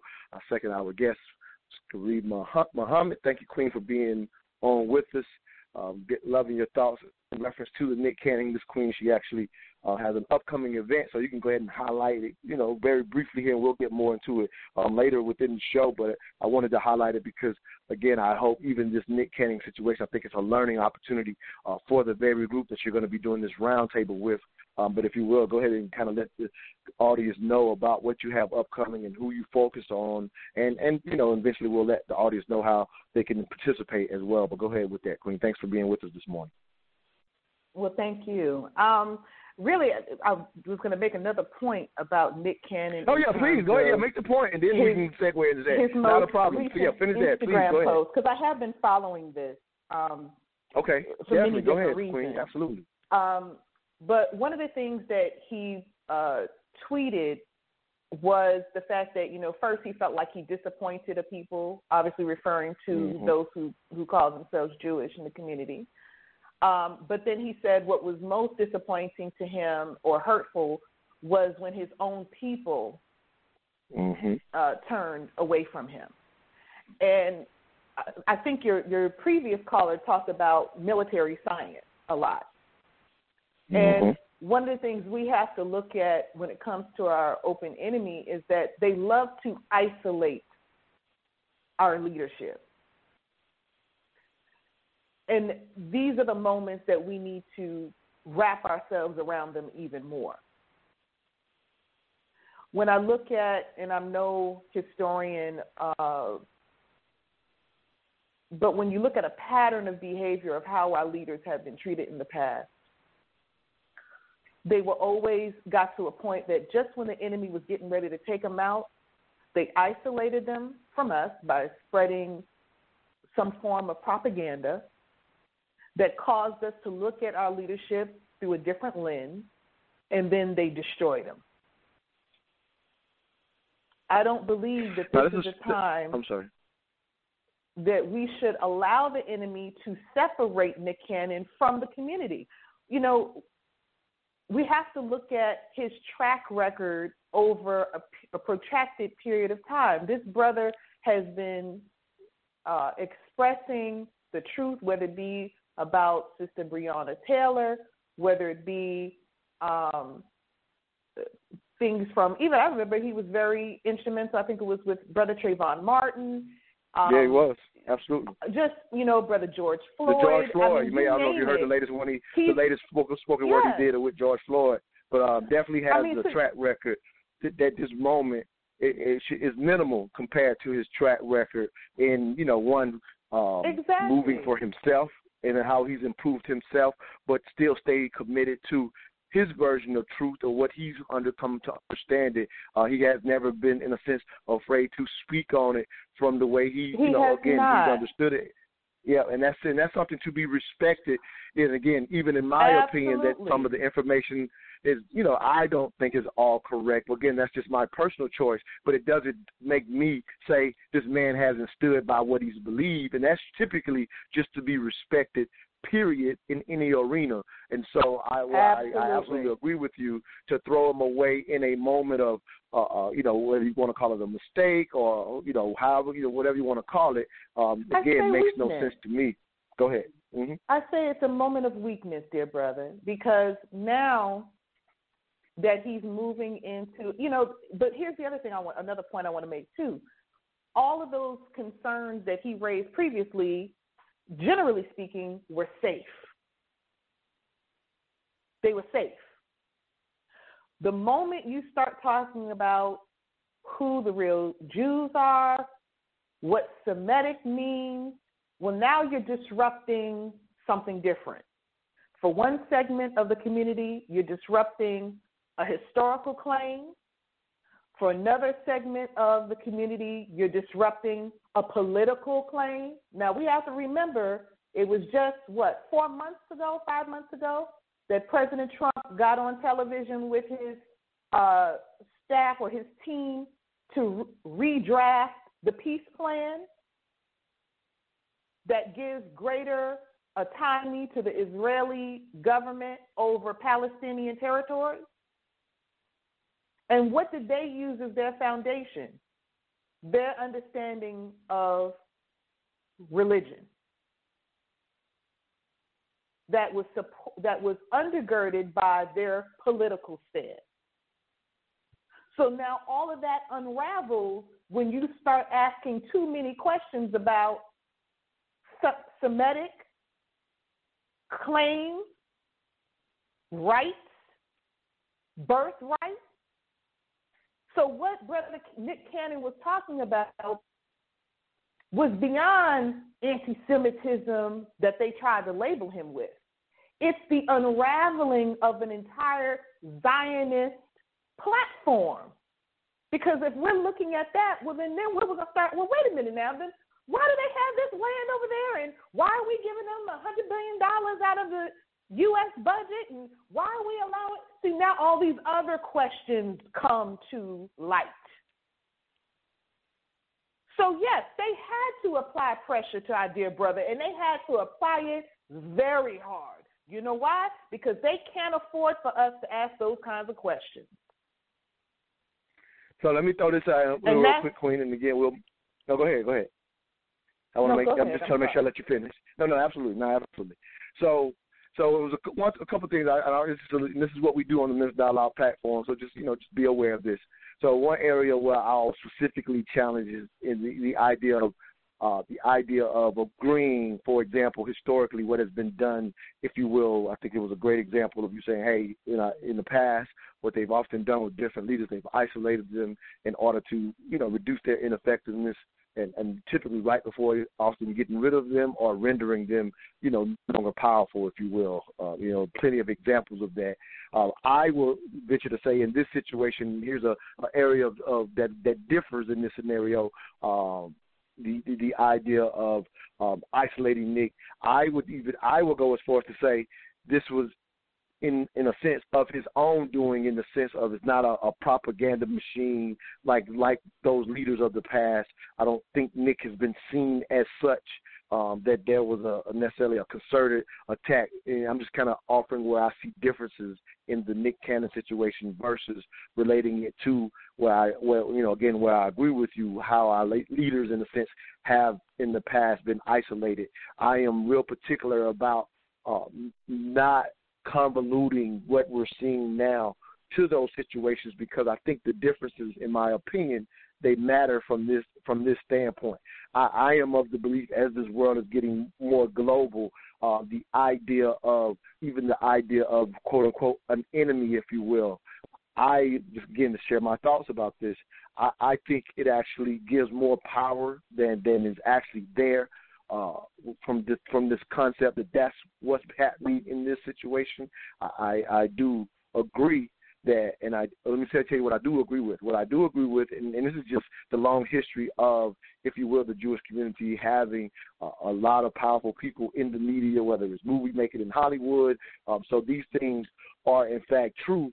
Uh, I would offer they are consistent. Just to throw this out, in anyone, regardless of whether it's you know a Nick Cannon, again, not in my opinion, not being targeted, if you will, he just kind of walked into it. But if anyone in a sense goes against uh, uh, uh, what they believe to be um, harmful to their community, they'll take anyone out. And and so I don't look at it as a targeted effort to isolate Nick Cannon. It's just he stepped into it, and this is just a process they would put, in my opinion, anyone through. Again, that's just to give a little challenge to some of what you said, but not all of what you said. Again, and the, what we definitely, definitely agree is we as our own community, the last thing we need to be doing is letting that brother feel so isolated to send such a tweet, and that's where I know we both feel that brother on most, you know, on foremost.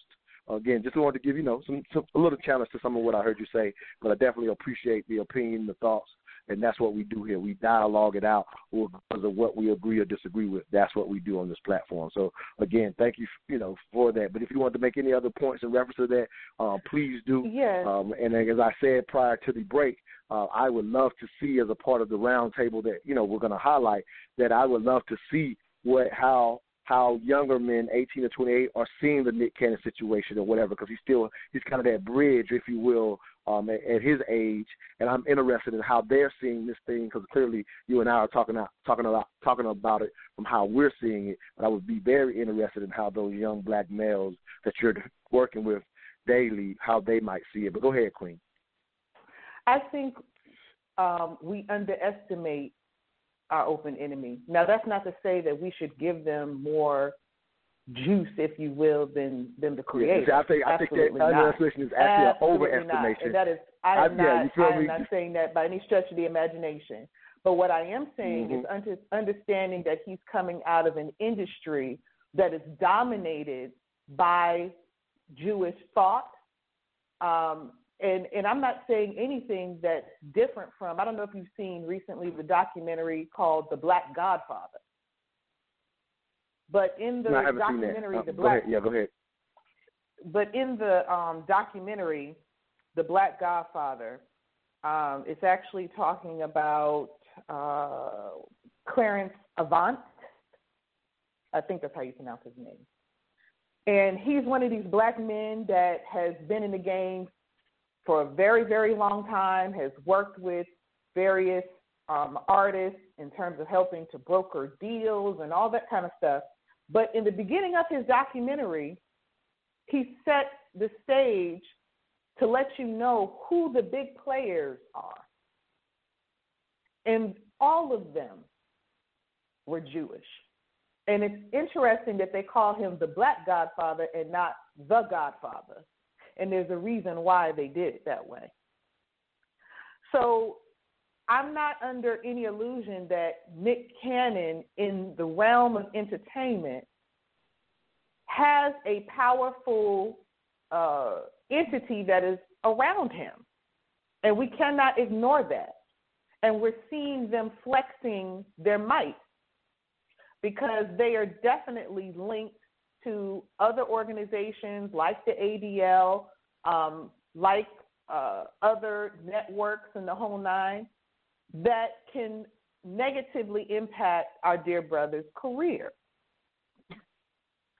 So to not acknowledge that, I think, would be a mistake. That is his reality. That may not be my reality nor yours, but it is his reality. The other thing is his perception of the black community turning our backs on him is also his reality. And that feeds it to, or lends itself to the point I was making earlier in terms of this isolation process. The isolation doesn't necessarily have to be real. It just has to be real to that individual that will cause him potentially to make decisions moving forward that are not in his best interest. And that's what I'm referring to. That has been the case for many of our black leaders, brother.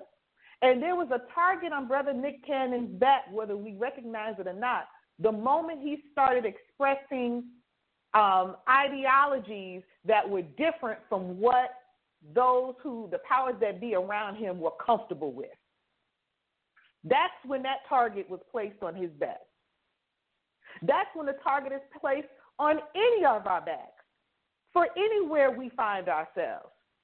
If you go into work and you work for Coca Cola and you you come in there and you're talking to your your coworkers and you saying the stuff is just a little bit too black, too strong, too much black uh, Black Lives Matter, you think a target is not put on your back? We would be foolish not to think so.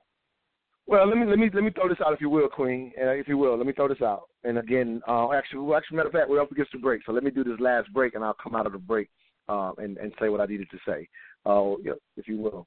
You're listening to the Mental Dialogue Talk Show. All I ask is that you think. We'll be right back.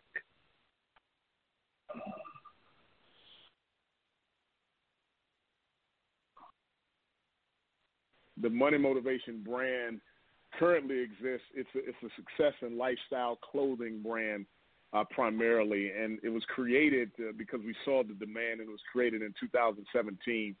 And we saw the demand for uh, the self-made modern entrepreneur, business leader, high achiever. Um, there was a gap in a prominent streetwear brand to, um, that really embodied their journey. So I wanted to take that concept and create a clothing brand that can embody that with a mission that's very simple, which was to inspire a life of excellence and freedom, uh, to promote independent thinking, hard work, taking risks, uh, having a relentless commitment to what you do, and a uh, never giving up type attitude. Those are all hallmarks of hallmarks of the brand. And the product line consists of premium T-shirts, outerwear, headwear, accessories, canvas, canvas prints, and the like. But there's also a media aspect to this, which dovetails into this podcast actually being created, where I really want to help people be successful in business and build businesses and wealth and be able to enjoy it while they're here, as well as build it for future generations. But it's about being able to live a life of autonomy, and that's been a big part of my motivation to be uh, in the financial industry and also have a brand that can represent that. So the hope is this can influence people to think differently. Welcome back to the Mental Dialogue Talk Show. Again, I'm your host, Montoya Smith, aka Black Socrates. I'm excited if you just heard a cut from Mark Ranger, CEO of the Money Motivation uh, clothing line. We actually started a money motivation series on the Mental Dialogue platform. Have about seven different shows, and it's an opportunity where I get to talk to black billionaires. I promise you, these brothers think completely different, and um, hopefully uh, we could take it and advance our community by tuning into those podcasts. So find the Mental Dialogue Talk Show on Blog Talk Radio, on Spotify. Uh, specifically, if you have Anchor, Spotify, you can actually even go look up the Money Motivation podcast and hear those. Again, thankful to all of my sponsors that are out there supporting uh, what we do. This second hour, conversation with smart people, um, Karima Muhammad on the line with us as we're just having a, a, a lively conversation, um, talking a lot about the situation with Nick Cannon. Some of you want to call her out there, if you want to get in, you have to press one to let us know you want to speak. Uh, from what I understand, our online option, the Blog Talk, is having some difficulties today. So um, if you want to get in, 404 last 3238, please press one, and we'll be glad to take your three cents on this morning's discussion question. Um, Karima but prior to the break, I was just mentioning very briefly, uh, I just wanted to, if you will, just add, uh, again, we try to do, I consider what we do here on this the platform, we do nu- nuance well, if you will. And so, um, in reference to um, you know some of what you're responding to me saying, I, I would like to clarify that even in me mentioning uh, that you know, in a sense, the Jewish are very powerful, specifically in the media industry, not the only industry, but in that industry specifically. You know, me pointing out that they would remove anyone who says, you know, anything about them is my acknowledgement of that power. So I just want to be real clear Mhm. in, you know, in me saying Mhm. I differ. Um, I, I, I definitely uh, I try not to speak in extremes, and so I want to make sure that you know, Mhm. in me saying, uh, you know, what I was, uh, you know, where you know where I differ, that I didn't that you didn't hear me saying, um, they're not that powerful, you know, if if you will, and even in me saying I consider from my perspective that there's an overestimation, um, even in even in that.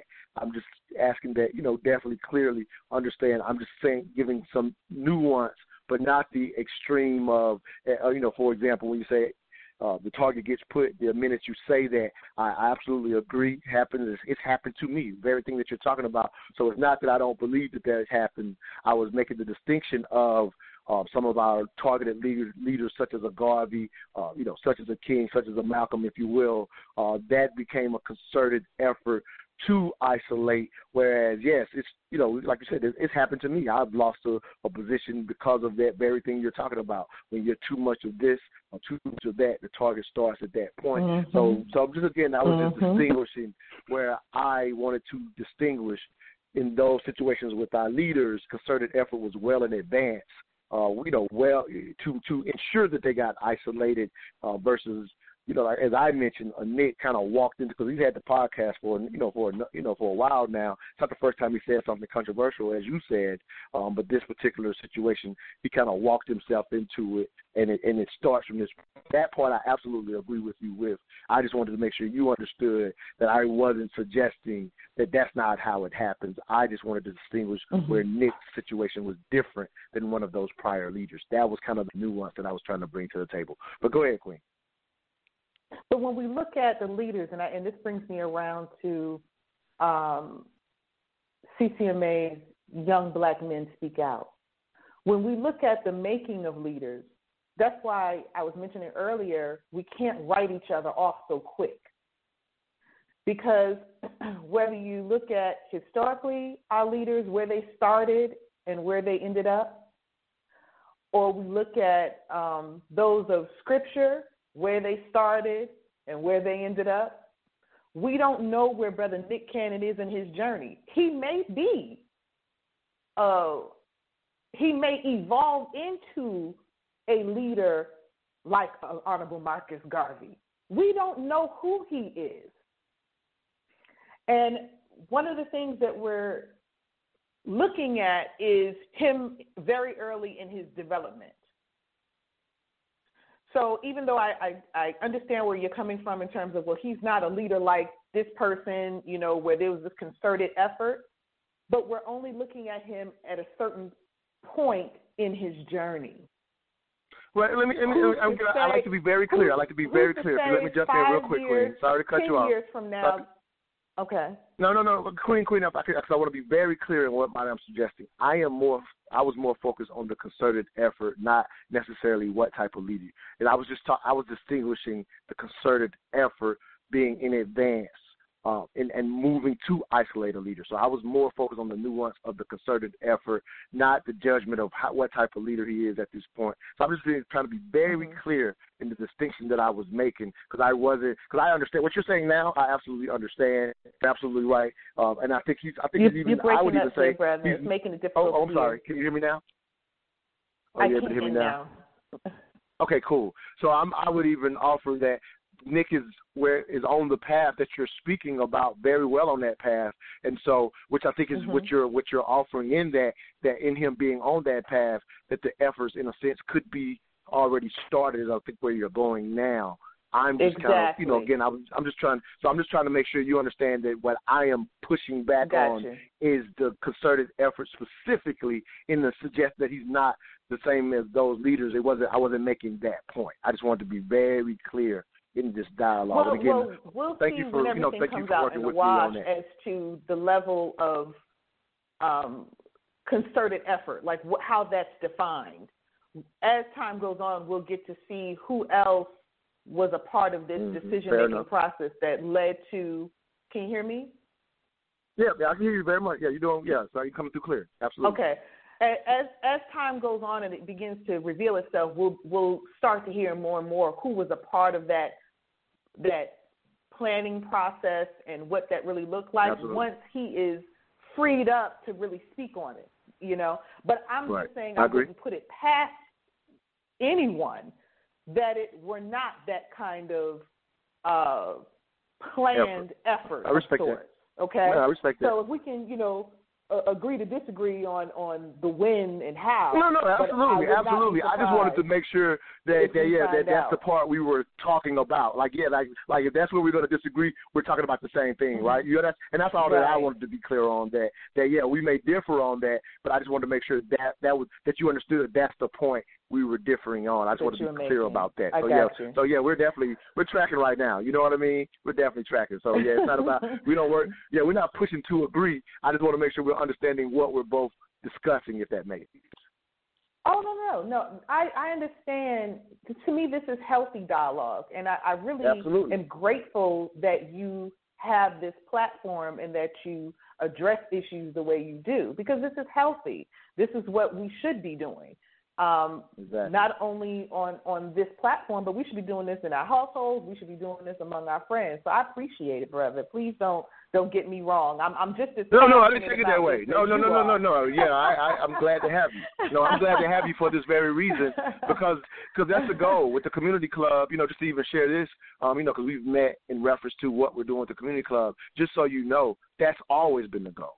To always, you know, obviously Awesome. we're doing it on the platform, but the bigger goal is that the listeners, as well as those in here, you know, that are able to take advantage of the membership here in Atlanta, is that they are doing this at home. You know, because again, social media Mm-hmm. drives us to do it the opposite way, right? We do we do extremes, we throw people away. Well, we're we're working very hard to ensure that we learn to do these type of dialogues because we know that they're beneficial and we don't stagnate by having groupthink. And again, you know, and I, you know, and I'm making a huge effort to highlight what you're doing with these young men because as much as I've loved this conversation, um, I want to really point out the fact that you're taking it a whole nother level, in my opinion, is because you're focused on, as I said for the promotions this week, um, you're focused on the demographic that is often talked about, forgotten about, and often chided. Is kind of how I promote it.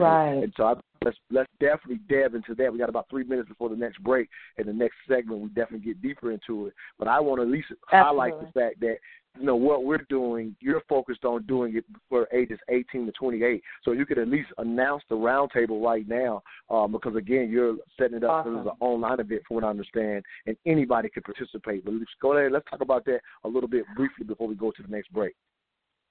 Sure. On and I thank you. Tuesday, July 21st at 7 p.m. Uh, Community Council of Metropolitan Atlanta will be hosting a virtual roundtable that's called Young Black Men Speak Out.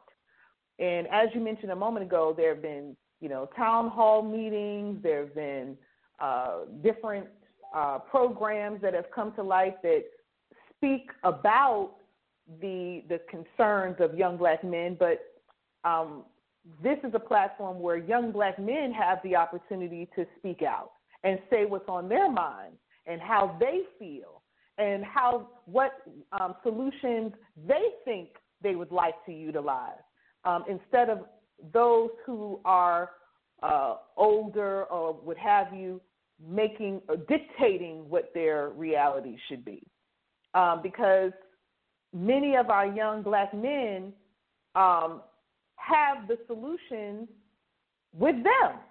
But because we don't engage them in conversation, in dialogue, we're never able to really extract that from them and have um, meaningful and sustainable outcomes that address a lot of the concerns that we are all concerned about. So it's coming from a good place. I think how we've been handling it we can handle it differently. We can approach this differently. And that is to allow the young black men to lead the conversation versus um, others dictating what young black men should be doing.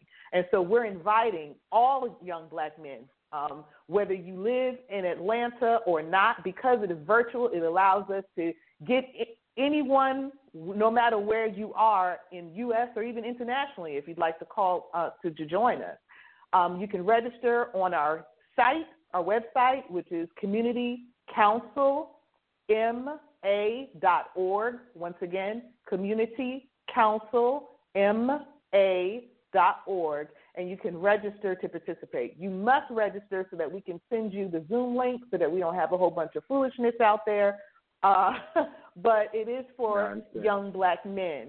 So we're asking our sisters if we can just um, not participate. You're not permitted to listen in because we want to create an environment where young black men feel comfortable to express themselves the way they desire to express themselves and to have uh, a place that is protected for their vulnerable thoughts and emotions. We don't want um, women to be involved in that process because we want to maintain the integrity of the conversation.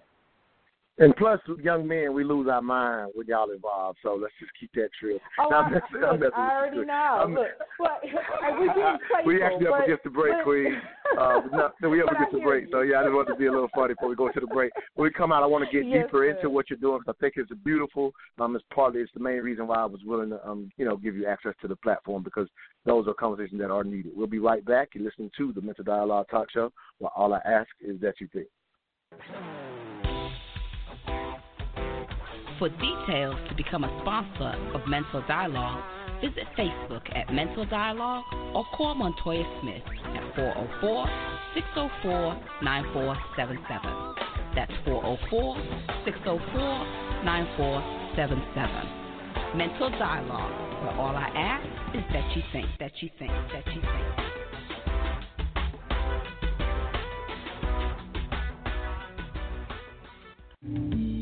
My name is Montoya Smith, aka Black Socrates. I am the owner and facilitator of the Mental Dialogue Community Support Group, focused on practical solutions and the collective thinking of the black community. We do that one of two ways. Every third Friday, 7 p.m. at Urban Grind, or Saturday mornings, the Mental Dialogue Talk Show, 10 a.m. to 12 p.m. Eastern Standard Time. Contact us at mentaldialogue.com or on Facebook at Mental Dialogue. All I ask is that you think. Welcome back to the Mental Dialogue Talk Show. Again, I am your host, Montoya Smith, aka Black Socrates. If you have a product or service you would like to get out to the smartest audience in all of radio, I definitely need you to contact me. Um, you as individuals, y'all can make sure that y'all are supporting the platform as well. Um, our listenership is up. If you do have a commercial or service, uh, so it's definitely a good opportunity to jump in and get your service and products out there um, right now. But you as the individuals, uh, as you heard the first hour guest, Donald Atchison, talk about the idea that 60% of uh, some black-owned businesses are going away. I will tell you this time has not been great uh, for this business as well. Um, well, as we've earned more listenership, uh, the support, uh, you know, has been waning, and I'm pretty sure some of that's based on people's individuals' um, situations. So it's something that we do understand. But if you are um, see uh, a, need for intelligent radio, as we like to call ourselves, if you want to support that, uh, we do need that support. You can go to mentaldialogue.com if you're outside of Atlanta. Uh, Five dollars a month is a, a small donation to, in a sense, keep intelligent radio on the air. If you're in Atlanta, we do encourage you to get the membership level because we do still do some offline events. Obviously, those have been limited um, here recently, uh, but we are about to start online events to highlight that very briefly um, in a couple of weeks. The Mental Dialogue Community Connection. So uh, we will start offering things even for our out of Atlanta uh, members, if you will, because we have some people who are seeing the mission, uh, which is to, in a sense, um, create a virtual neighborhood where African Americans trade products and services, and you know learn to work together. You know, we can be neighbors even though we don't live next to each other. That's something that we have been able to build with the community club. Um, but in order for us to stay around, we do need your support. So I am asking that people seriously consider going on dialogue.com and signing up for one of our membership levels. Um, and you know, if you have a business, definitely look into the higher levels. We offer great discounts on in, on advertising and getting your information out via social media and this show. Uh, with that said, our special guest this morning is uh, Sister Karima Muhammad. As she was going into her event on the 21st, from July 21st, if I understand, at 7 o'clock, uh, you are doing a roundtable young black men speak out. He was kind of giving the details to it. Um, and if I could say this to you personally, which I did say prior to you coming on the show, uh, you're absolutely right. It is a uh, a devout group, but we never hear from them. So I, I love the fact that that is your focus, and we are going to hear from them. Uh, yeah, who, you know, who better to get the solutions from from from from than those who are experiencing the very things that we're often complaining about or chiding or saying, you know, what can be done, or, or as people always like to say, uh, we got to do better. And I'm not a big fan of that comment because I think it's very lacking of action. And um, I consider this this this roundtable, uh, this online event that you're doing, and, and, and definitely an action opportunity. And so I appreciate if you will, what you're you're, you're doing with this. Uh, but if you, I think you might have been saying a little more before the break, so if I'll let you kind of continue giving the details. And I do have a, a, a thought in reference of how we even reached that demographic. I wanted to kind of explore uh, just one thought with you, but I just wanted to make sure you had finished up what you were saying prior to the break um, before I jump into that. Go ahead, Queen. Well, I, if you um, have seen our flyer, you notice that it has four facilitators at the bottom, and I don't want mm-hmm. young our young men to think that that that means that they're going to be tuning in to hear a, a lecture. The fa- facilitators right. that we have represent um, different um, expertise, if you will. So um, we have, for example, uh, Pastor Derek Rice of Sankofa Church, who is a community activist. Um, and so, if there are young men on the line that uh, desire to ask questions of him in terms of, you know, how do you organize? How do you how do you put these things together? How do you know what are the different levels and layers to organizing? Then they have the opportunity to ask that question. But that's a, that's by their choice, by their will. Um, but there's someone on hand if they desire to to pull that information from him. Um, we also have a brother Cedric Ward um, who is an entrepreneur and educator. Um, so they can, you know, ask of him whatever questions they desire. Um, we also have um, our dear brother uh, Willie Muhammad, who is a conflict resolution specialist. Um, one of the things that we learned, uh, Brother Montoya, is that during the quarantine, there was an uptick in domestic violence cases. Mm-hmm. And mm-hmm. and one of the things that we we didn't necessarily consider is that let's say you know what is the first thing we tell a young black man when he's at home and there's conflict? Leave and cool off, right? But when mm. you're in quarantine, where are you going? Right. Where are you going? Right. And yeah, so there's nowhere open that you can just go congregate and cool off, or you know what I mean. Get you. Yeah, you're right. That that yeah, You that know? makes a whole lot of sense. Go ahead, Queen. And so and so if the brothers want to learn, you know, or want to ask a couple of questions of Brother Willie on some conflict resolution resolution tools or how to diffuse situations, they have somebody there. You know, they, these are the big brothers. If they want to ask questions, they can. But if not, they can just talk and just express themselves and have um, older black men that are present that can be not only listening ears but also understand the plight. You know, there's there's nothing more comforting Mhm. than to have somebody that you can talk to that understands where you're coming from. Um, we also have Brother Evan Toulon, who is um, the uh, who represents CCMA, and he is um, the director over our leadership programming. And so, at some point, you know, we'll share with the young men what services we offer, um, and and perhaps offer referrals wherever they may uh, request them. But when it's all said and done, it's about creating the opportunity for dialogue, the uh, the opportunity for resolution. And, and I just want to share that there is a specific framework, but we're not leading the conversation. So it's not going to be haphazard. There will be order to it. Um, but when it, at, but in the beginning and the end of the day, it's the young black men that call in, that participate, and I say call in, but really it's log on to the Zoom platform. Right. Um, but Correct. those who who participate, it is really about what you're bringing to the table and what you would like to dialogue over. But we have facilitators in place to keep the conversation flowing, keep the conversation, you know, uh, structured, so that way there are, you know, solutions that come out of this that that we then can move forward um, in in other ways. No, absolutely. I think I mean, uh, and you have to highlight that because that's the critical difference. That's again, that's what made uh, me my willingness to bring it to the to the table. Because uh, I'll be honest with you, I'm not a huge panel guy. I'm not a you know a huge lecture guy, lecture guy in personal feelings.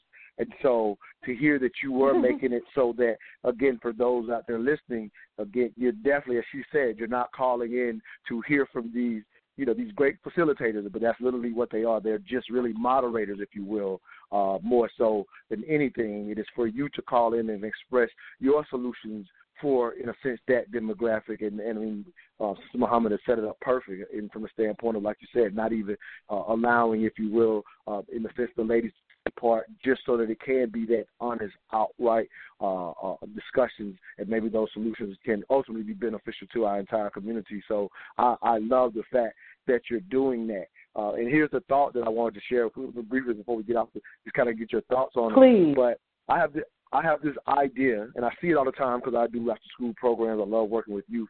Uh, matter of fact, I was just out with just to highlight this brother real quick. I was just out with uh, Mark Boy, Boy, who runs Hey, um, helping empower youth.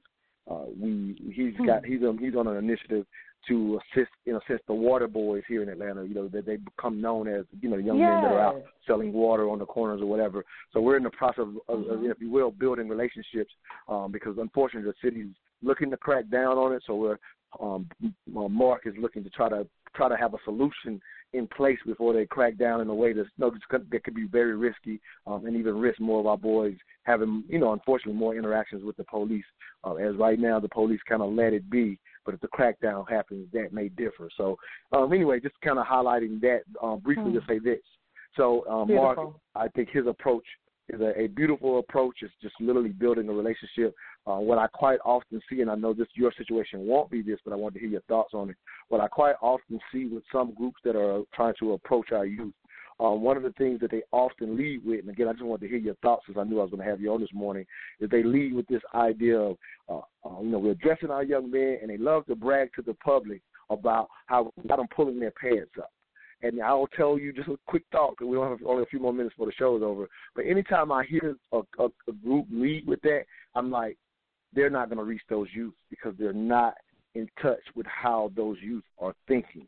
And and and that's me being 47, being of the hip hop rebellious age. If you lead with that, I'm not going to listen to you. And I just wanted to hear quick thoughts because I think the format that you're creating doesn't create that environment. It, it creates the environment where the young men are going to be more willing to speak because it's not going to be us as older people telling them pull your pants up. That's what I love about your approach with this um, event on the 21st. So I just want to throw it out. We only got about a few minutes, so I'll give you the last few minutes to even you know say more glowing things about the event. But I hope those that listen uh, actually consider participating because I think it's a it's simply a free event that you need to register for.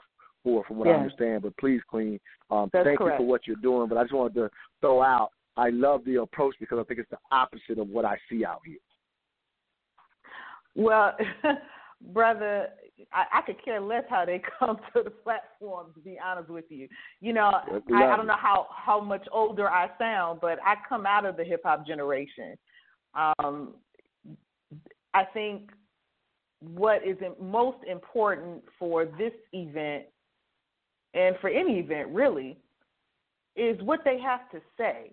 That's that's what I'm most interested in. That is what facilitators are most inter- interested in. That is what the organization is most interested in. And I think the proof is in the pudding. This organization, CCMA, has been working with young black youth for 12 years, and we've served, and I use that word for a reason, and have served young black men, probably uptick about almost 4,000 men in the metro area. So if we were the type to criticize young men for how they look and or even the manner in which they say something, then we would not be successful or as successful as we have been throughout these years. And we all still keep in contact even with many of our graduates who have gone on into doing um, other things in life and being successful in their own right. So no, I love it, Queen. We got we got about five seconds, us. so I want to make sure Okay. for anybody that wants to tune in, you know what I mean. But again, I just wanted to highlight. I love the approach. It's not that those things shouldn't be addressed. It's just too many people lead with it, and I just appreciate the, the manner in which you do it, but that's not the most important Absolutely. thing. It, the most No, important absolutely. thing is what's in your mind. That's that's what we got to deal with. Everything else No. can be changed, but it's the mind that we are most um, desirous of of engaging. Um, so, No, like absolutely. I said, how do they? can How do they get? How do they follow? How do they get? How do they do it? Give, give them the contact information again, please.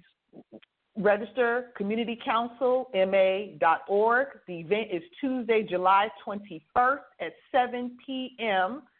You register at our website. Um, it is free to register. It is for young black men only, ages 18 to 28.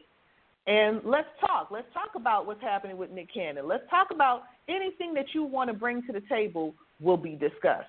And even though I'm introducing the facilitator, I will not be on the call. It is strictly your conversation. So please join in Love and it. share with us. Speak out. Let your voice be heard. All I ask is that you think. See y'all next Saturday.